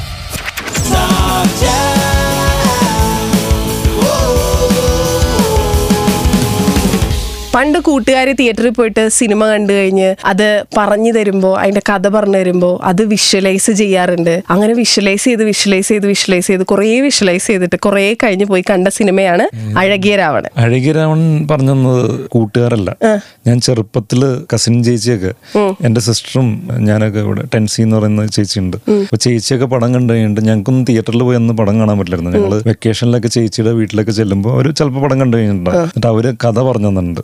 ആ കഥ പറഞ്ഞു തന്നെ കഴിഞ്ഞാൽ അത് വിഷ്വലൈസ് ചെയ്ത് നമ്മൾ കണ്ടിട്ടുണ്ട്. അങ്ങനത്തെ ചെറുകഥ ചെറുകഥ പറയുന്ന പോലെ അത് നമുക്ക് പറഞ്ഞു മനസ്സിലാക്കി തരുമ്പോൾ അത് ഇങ്ങനെ ഇങ്ങനെ ഇങ്ങനെ കേട്ട് കേട്ട് വിഷ്വലൈസ് ചെയ്ത് വിഷ്വലൈസ് ചെയ്ത് അങ്ങനെയൊക്കെ പോയിട്ടുണ്ട്. അത് കഴിഞ്ഞിട്ടാണ് അഴകിരാവണൻ പിന്നീട് കാണുന്നത്. അങ്ങനെ കുറെ കഥകൾ കേട്ടിട്ടുണ്ട്. അപ്പോൾ അപ്പൊ അങ്ങനെ ഈ വിഷ്വലൈസ് ചെയ്യണതിന്റെ അസ്കിത ഇപ്പൊ സ്ക്രിപ്റ്റ് കേൾക്കുമ്പോഴും ഉണ്ടാവുമല്ലോ ഇല്ലേ? അങ്ങനെ സ്ക്രിപ്റ്റ് കേട്ടിട്ട് കേട്ട സമയത്ത് ഉണ്ടായിരുന്ന ആ വിഷ്വലൈസേഷൻ പെർഫെക്റ്റ് ആയിട്ട് സ്ക്രീനിൽ വന്നു എന്ന് തോന്നിയിട്ടുള്ള സിനിമ ഉണ്ടാ? കറക്റ്റ് അതുപോലെ. മുകളിൽ വന്നു തോന്നിയ സിനിമയുണ്ട് പത്തൊമ്പതാം നൂറ്റാണ്ട്. കാരണം ഞാൻ കണ്ട ഒരു വിഷ്വലൈസേഷൻ അല്ല ഇത് വേറൊരു രീതിയിലുള്ള സാറ് കണ്ട ഒരു വിഷ്വലൈസേഷൻ എനിക്കത് അതും ഒരു പുതിയ കാഴ്ചയായിരുന്നു. അത്. ഞാൻ കണ്ടതിനേക്കാളും മേളിൽ നിൽക്കുന്നുണ്ട്. എന്നാൽ വളരെ ഗ്രൗണ്ടഡ് ആയിട്ട് ഇവിടുത്തെ ഒരു ചരിത്രം അല്ലെങ്കിൽ ഇവിടുത്തെ ഒരു പത്തൊമ്പതാം നൂറ്റാണ്ടിലെ കാലഘട്ടമാണ് അതിനകത്ത് കാണിച്ചേക്കുന്നത്. ആ കാലഘട്ടത്തിൽ ജനിച്ചിരുന്നെങ്കിൽ എന്ന് ഏതെങ്കിലും രീതിയിൽ തോന്നിയായിരുന്നു ഇത് ഇനിയിപ്പോ ജനിച്ചാൽ എനിക്ക് ഒരു കുഴപ്പമില്ല. ഞാൻ കുതിര എന്തൊക്കെ ഓടിച്ചു എല്ലാ പരിപാടിയും ഡ്രസ് കൊടുക്കാൻ മാത്രമേ ഉള്ളൂ പാട്. കുറെ സമയം ഇതൊക്കെ കെട്ടി. ടൈം മെഷീനൊക്കെ കൂടി സെറ്റാക്കി പോവാന്ന്. ഓക്കെ. ഇനി മമ്മൂക്കയെ കാണണമെന്ന് ഭയങ്കര ആഗ്രഹം ഉണ്ടായിരുന്നു പക്ഷെ ആദ്യമായിട്ട് കണ്ട നടൻ ബാബു ആന്റണിയാണ്. അല്ലെ? പക്ഷെ ഇപ്പോ സിജു വിൽസൺ ആയിരിക്കും ചിലപ്പോ കുറെ ചെറിയ കുട്ടികൾ ആദ്യമായിട്ട് കണ്ട സിനിമ നടൻ ആയിരിക്കും ചിലപ്പോ ചെറിയ കുട്ടികൾ അത് മനസ്സിലായിട്ടുണ്ടാവോ? കണ്ട മനസ്സിലാവൂല നിങ്ങളെ? മനസ്സിലാവുമായിരിക്കില്ലേ അല്ല ചില സെൽഫി എടുക്കാൻ പറ്റുന്ന സമയത്ത് കുഞ്ഞു കുട്ടികളെ കണ്ട് ഇയാളെ മനസ്സിലായോ? ഏ ഇല്ലാന്ന് പറയാറുണ്ട്. പിള്ളേര് ഞാൻ പറയും അവരിഞ്ഞ് പറഞ്ഞ് മനസ്സിലായിപ്പിക്കണ്ട അവരെ സെൽഫി എടുത്തിട്ട് പോയിക്കോളും എന്ന് പറയും. കൊച്ചു പിള്ളേർക്കൊക്കെ എന്ത് അറിയാൻ ഇപ്പൊ കുറെ പിള്ളേർക്ക് അങ്ങനെ ആദ്യം കണ്ട സിനിമ നടൻ ചിലപ്പോൾ അവർ വലുതായി കഴിയുമ്പോൾ പിന്നെ പറയില്ല ഞാൻ ആദ്യമായിട്ട് കണ്ട സിനിമ നടൻ ചിലപ്പോൾ സിജു വിൽസൺ ആയിരിക്കും. ശരിക്കും അതൊക്കെ ഒരു ഡ്രീം കം ട്രൂ മൊമെന്റ് ആണല്ലോ. അങ്ങനെ ഡ്രീം കം ട്രൂ മൊമെന്റ്സ് ആയിട്ട് നമുക്ക് ഫീൽ ചെയ്തിട്ടില്ല ഇത്രയും നാളത്തെ കരിയർ എടുത്ത് നോക്കുമ്പോൾ വന്നിട്ടുള്ള ഏതെങ്കിലും ഒരു മൊമെന്റ് പറയാം. ഇത്ര നാളും വന്നേക്കുന്ന എല്ലാം തന്നെ. അങ്ങനെയാണ്. എല്ലാ സിനിമകളും സിനിമകൾ എടുത്തു പോയി കഴിഞ്ഞാൽ അങ്ങനെയാണ്. ലാലേട്ടനെ ഞാൻ ആദ്യമായിട്ട് കാണുന്നത്. അതൊരു ഡ്രീം കം ട്രൂ മൊമെന്റ് ആയിരുന്നു. നിവിന് സി സി എല്ലിന്റെ ഇതിന് വേണ്ടിയിട്ട് അവൻ എന്തോ ഫ്ലൈ ചെയ്യാൻ പോണം അപ്പൊ ആ സമയത്ത് എയർപോർട്ടിൽ നെടുമ്പാശ്ശേരിയിൽ അവിടെ ഹോട്ടലിൽ കൊണ്ട് രാവിലെ ഞാനും മോസിനും കൂടി ആക്കാനായിട്ട് ചെല്ലുമ്പോൾ അവിടെ വെച്ചാണ് ലാലേട്ടനെ ആദ്യമായിട്ട് ഇങ്ങനെ കാണുന്നത്. അപ്പൊ ലാലേട്ടൻ ചേട്ടൻ ഇങ്ങനെ കണ്ടു. അപ്പൊ നിവിൻ ഉണ്ടായിരുന്നു. ആ നിവിൻ എന്നൊക്കെ പറഞ്ഞു. എന്നെ കണ്ടു. ഞാനും താടിയൊക്കെ വെച്ചിട്ടുണ്ട് ഇതാരടാ നിന്റെ ബ്രദർ ആണേ എന്ന് ചോദിച്ചു. ശരിയാട്ടോ. ഇത് ആൾക്കാർ ചോദിക്കാറുണ്ടാ? ആ ചെറുപ്പത്തിലൊക്കെ ചോദിച്ചു. ഞങ്ങൾ ഒരുമിച്ചാണല്ലോ. സുഹൃത്തുക്കളായിരുന്നു. അപ്പൊ ബ്രദേഴ്സ് ആണോ അങ്ങനെ കസിൻസ് ആണോ എന്നൊക്കെ ചോദിച്ചിട്ടുണ്ട്. അപ്പൊ സാറ് ബ്രദർ ആണോ ഇവിടെ ഇല്ല ഫ്രണ്ട് ആണെന്നുള്ളത് പറഞ്ഞായിരുന്നു. അപ്പൊ അന്ന് അത് ഭയങ്കര ഒരു ഇതായിരുന്നു. ആദ്യമായിട്ട് കാണാമല്ലോ ലാലേട്ടനെ. അപ്പൊ ലാലേട്ടൻ സ്ക്രീനിലെ പോലെ നോർമലി സംസാരിച്ച് സാധാരണക്കാരെ പോലെ സംസാരിച്ച് ഇങ്ങോട്ട് ചോദിക്കണല്ലോ അപ്പൊ അതൊരു ഡ്രീം കം ട്രൂ മൊമെന്റ് ആയിരുന്നു. ആ പറഞ്ഞത് നമുക്ക് ടോട്ടലി റിലേറ്റ് ചെയ്യാൻ പറ്റും അല്ലെ? കാരണം നമ്മളിൽ പലരും ആലോചിക്കുന്ന അല്ലെങ്കിൽ ഇടയ്ക്കെങ്കിലും ഒക്കെ കാണ്ടം നടക്കുമായിരിക്കും എന്ന് വിചാരിക്കുന്ന ഒരു സ്വപ്നം കൂടിയാണത്. അപ്പോൾ on Club F M Star Jam എന്ന ഡ്രീം കം ട്രൂ മൊമെന്റ്സിന്റെ ഒരു ലിസ്റ്റ് പറഞ്ഞുണ്ട് എന്റെ കൂടെ ഉള്ളത് hi this is Siju Wilson on Club F M Star Jam അപ്പോ ഇത് Club F M Club F M ton കണക്കിന് fun are listening to Club F FM. സംഭവിക്കുന്നതെല്ലാം നല്ലതിന്. നമ്മുടെ ലൈഫിലേക്ക് തിരിഞ്ഞു നോക്കിയാൽ നമുക്ക് അങ്ങനെ സംഭവിച്ചിട്ടുള്ള ചില കാര്യങ്ങളെങ്കിലും കണ്ടുപിടിക്കാൻ പറ്റും. എവിഡന്റ് ആയിട്ട്. അതുപോലെ സ്വന്തം ലൈഫിൽ സംഭവിച്ചിട്ടുള്ള കുറച്ച് മൊമെന്റ്സിലൂടെയാണ് ഇന്ന് നമ്മുടെ ഗസ്റ്റിനെയും നമ്മൾ കൊണ്ടുപോകാൻ പോകുന്നത്. On Club F M Star Jam ഇന്ന് എന്റെ കൂടെ. ഹായ് ഇത് സിജു വിൽസൺ ആണ്. മഞ്ജിന്റെ കൂടെ സ്റ്റാർ ജാമിൽ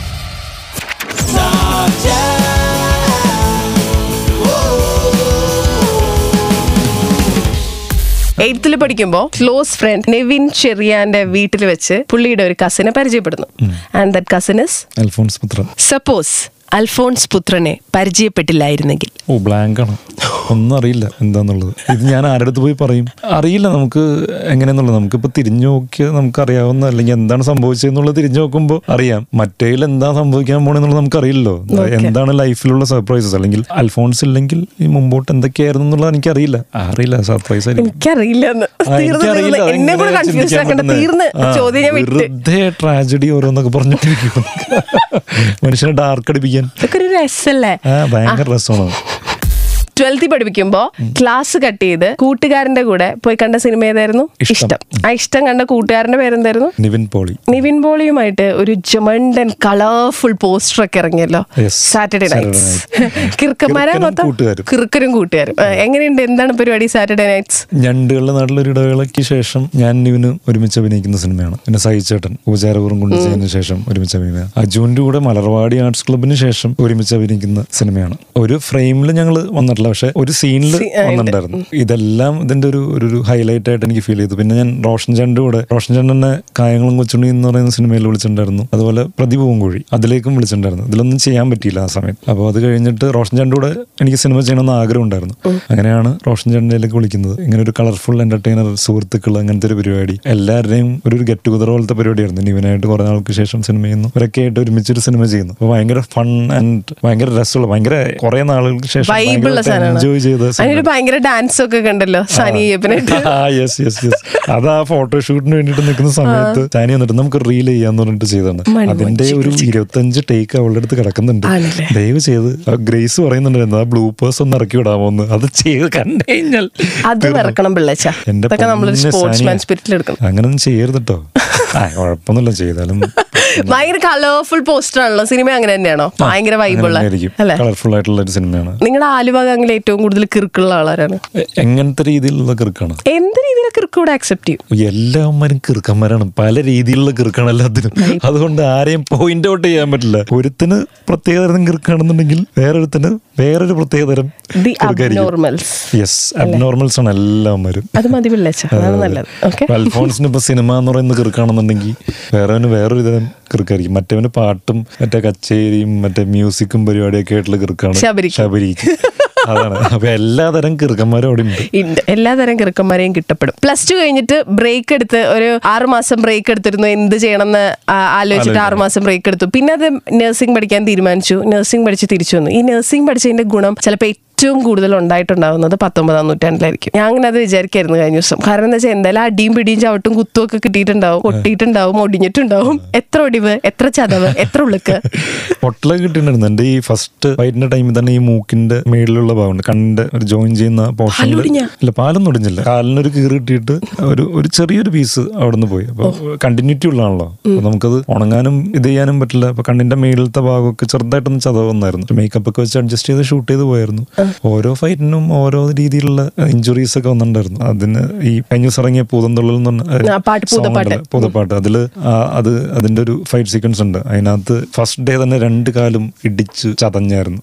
അപ്പൊ ഷൂട്ട് കഴിഞ്ഞിട്ട് ഇത് ഉടച്ചളയാൻ പറ്റുള്ളായിരുന്നു അപ്പൊ ഷൂട്ട് കഴിയുമ്പോഴത്തേക്ക് കല്ലിച്ച് നല്ല ബോൾ പോലെ ആയിരുന്നു. അപ്പൊ അത് ഭയങ്കര പെയിൻഫുൾ ആയിരുന്നു അത് ഉടച്ചളയാൻ പിന്നെ ആ ഫൈറ്റിൽ തന്നെ റോപ്പിൽ നിന്നൊന്ന് പോയി സ്കിൻ തൊലി നന്നായിട്ട് പോയായിരുന്നു. നല്ല രീതിയിൽ സ്ക്രാച്ച് വന്നായിരുന്നു. പിന്നെ അതൊക്കെ വെച്ചിട്ടൊക്കെ ഫൈറ്റ് ചെയ്ത് ഇങ്ങനെ പോയി. പഠിച്ചത് വല്ലതും. ഓർമ്മയുണ്ടാ? അതല്ല ഇനി ഫസ്റ്റ് എയ്ഡ് ഒക്കെ ഒരാൾക്ക് ഒരാൾ വീടുന്നതൊക്കെ ഫസ്റ്റ് എയ്ഡ് കൊടുക്കാനൊക്കെ പറ്റുമോ? എനിക്ക് ഫസ്റ്റ് എയ്ഡ് കൊടുക്കാൻ ഞാൻ തന്നെ ഉണ്ടായിരുന്നില്ല. അപ്പോഴാണോ ഇനി ബാക്കിയുള്ളവർക്ക് ഫസ്റ്റ് എയ്ഡ് അല്ല പോട്ടെ. താങ്കൾ വളരെ ആരോഗ്യവാനായി നിൽക്കുന്ന സമയത്ത് തൊട്ടപ്പുറത്തേക്ക് ഒരാൾക്ക് ഒരു ഒളിവോ ഒടിവോ ചതവോ ഒക്കെ വന്നു കഴിഞ്ഞാൽ? ഹോസ്പിറ്റലിൽ കൊണ്ടുപോകും. എന്നെ കൊണ്ടൊന്നും ചെയ്യാൻ പറ്റില്ല. ഞാൻ അൽഫോൺസിന് ഇഞ്ചക്ഷൻ എടുത്തിട്ടുണ്ട് നേരത്തിന്റെ ടൈമിൽ ഓ പാവം. അതാണ് നേരെ. കഴിഞ്ഞപ്പോ പുള്ളിക്ക് എന്തോ സംഭവിച്ചിട്ടുണ്ട് പെയിൻ കില്ലറാണ് എടുത്തത്. വേറെ ഇഞ്ചക്ഷൻ ഒന്നുമല്ല. ഓക്കെ. വയറുവേദന അതാണ് ഈ അപവാദമുള്ള എന്താണ് നിന്റെ പേര് പറഞ്ഞത് സ്റ്റാർ ജാം തന്നെയാണോ? അതോ അങ്ങനെയാണ് ഞങ്ങൾ പേരിട്ടേക്കുന്നത്. അങ്ങനെയാണ് പേരിട്ടേക്കുന്നത്. നിങ്ങൾക്ക് പേര് വേറെ മാറ്റണം. അപവാദമുള്ളൂടെ പറഞ്ഞു ഞാൻ പറയുന്നതൊക്കെ മാറ്റി തിരിച്ച് വേറെ രീതിയിലാണ് പറഞ്ഞോണ്ടിരിക്കുന്നത്. ദേ വിശ്വസിക്കില്ല കേട്ടോ എല്ലാം നേരിട്ട് കേട്ടല്ലേ? ഞാൻ ഒന്നും തിരുത്തി പറഞ്ഞിട്ടില്ല. Okay on Club F M that was a really fun chat with actor this is Siju Wilson on Club F M Star Jam You are listening to Club FM. പണ്ട് പ്ലസ് ടു ഒക്കെ കഴിഞ്ഞ് നഴ്സിംഗും പഠിച്ച് I L T S പാസ്സായി ബ്രിട്ടനിലേക്ക് പോകാൻ നിന്നിരുന്ന ഒരാൾ. പക്ഷേ visa കിട്ടാതെ അത് റിജക്റ്റ് ആയി പോയി. ഇപ്പോൾ മലയാള സിനിമയിൽ പന്ത്രണ്ട് വർഷത്തെ മികച്ച കരിയർ ഗ്രാഫുമായി നിൽക്കുന്ന ഒരു actor on Club F M Star Jam ഇന്നെന്റെ കൂടെ. Hi this is Siju Wilson on Club F M Star Jam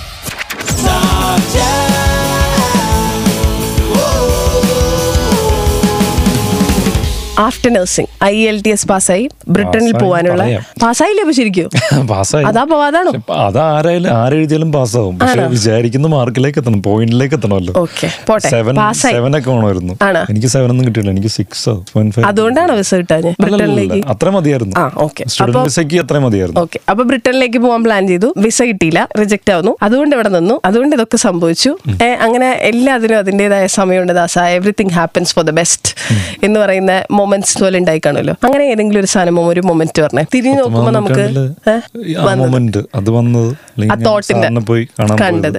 അതൊരു മൊമെന്റ് ആണ്. വാസന്തി എന്ന് പറയുന്ന സിനിമ. പ്രൊഡ്യൂസ് ചെയ്യാനുള്ള ഒരു തീരുമാനം എടുക്കുന്നത്. അത് അതൊരു മൊമെന്റ് ആയിരുന്നു. കാരണം എന്റെ ആദ്യത്തെ പ്രൊഡക്ഷൻ ആണ്. അതിൽ മൂന്ന് സ്റ്റേറ്റ് അവാർഡ് കിട്ടി. ബെസ്റ്റ് പിക്ചർ എന്നുള്ള സ്റ്റേറ്റ് അവാർഡ് കിട്ടി. സ്ക്രീൻ പ്ലേ അതുപോലെ best character artist character artist നേരെ റിലീസ് ചെയ്ത സമയത്ത് അമ്മച്ചി നാട്ടിലില്ലായിരുന്നു. അത് കഴിഞ്ഞ് അമ്മച്ചി തിരിച്ച് ചേച്ചിയുടെ അടുത്തുനിന്ന് വന്നപ്പോ അമ്മച്ചിയെ പത്മ തിയേറ്ററിൽ കൊണ്ടുപോയി സിനിമ കാണിച്ചു. സിനിമ കഴിഞ്ഞ് പുറത്തിറങ്ങി കഴിഞ്ഞപ്പോൾ മോന്റെ ഫോട്ടോസ് ആൾക്കാർ എടുക്കുന്നത് കണ്ടിട്ട് അമ്മച്ചി ഭയങ്കര ഇമോഷണൽ ആയിട്ട് ഭയങ്കര സന്തോഷം കൊണ്ട് കരഞ്ഞു എന്നൊക്കെ ഞാൻ കേട്ടിട്ടുണ്ട്. ആ ഒരു മൊമെന്റ് ഉണ്ടല്ലോ. ആസ് എ സൺ ഭയങ്കര പ്രൗഡ് ഒരു മൊമെന്റ് അതെ കാരണം പ്രൂവ് ചെയ്ത് കാണിക്കുന്ന ഓരോ മൊമെന്റ്സ് അതൊക്കെ എനിക്ക് പ്രിയപ്പെട്ട മൊമെന്റ്സ് true. അത് റിക്കളക്ട് ചെയ്യുമ്പോൾ അല്ലെങ്കിൽ അതിനെ അതിലേക്ക് ആലോചിച്ച് പോകുമ്പോൾ നമ്മൾ ഭയങ്കരമായിട്ട് അങ്ങനെ ആയിപ്പോവും. ഞാൻ മനുഷ്യനല്ലേ പിള്ളേ?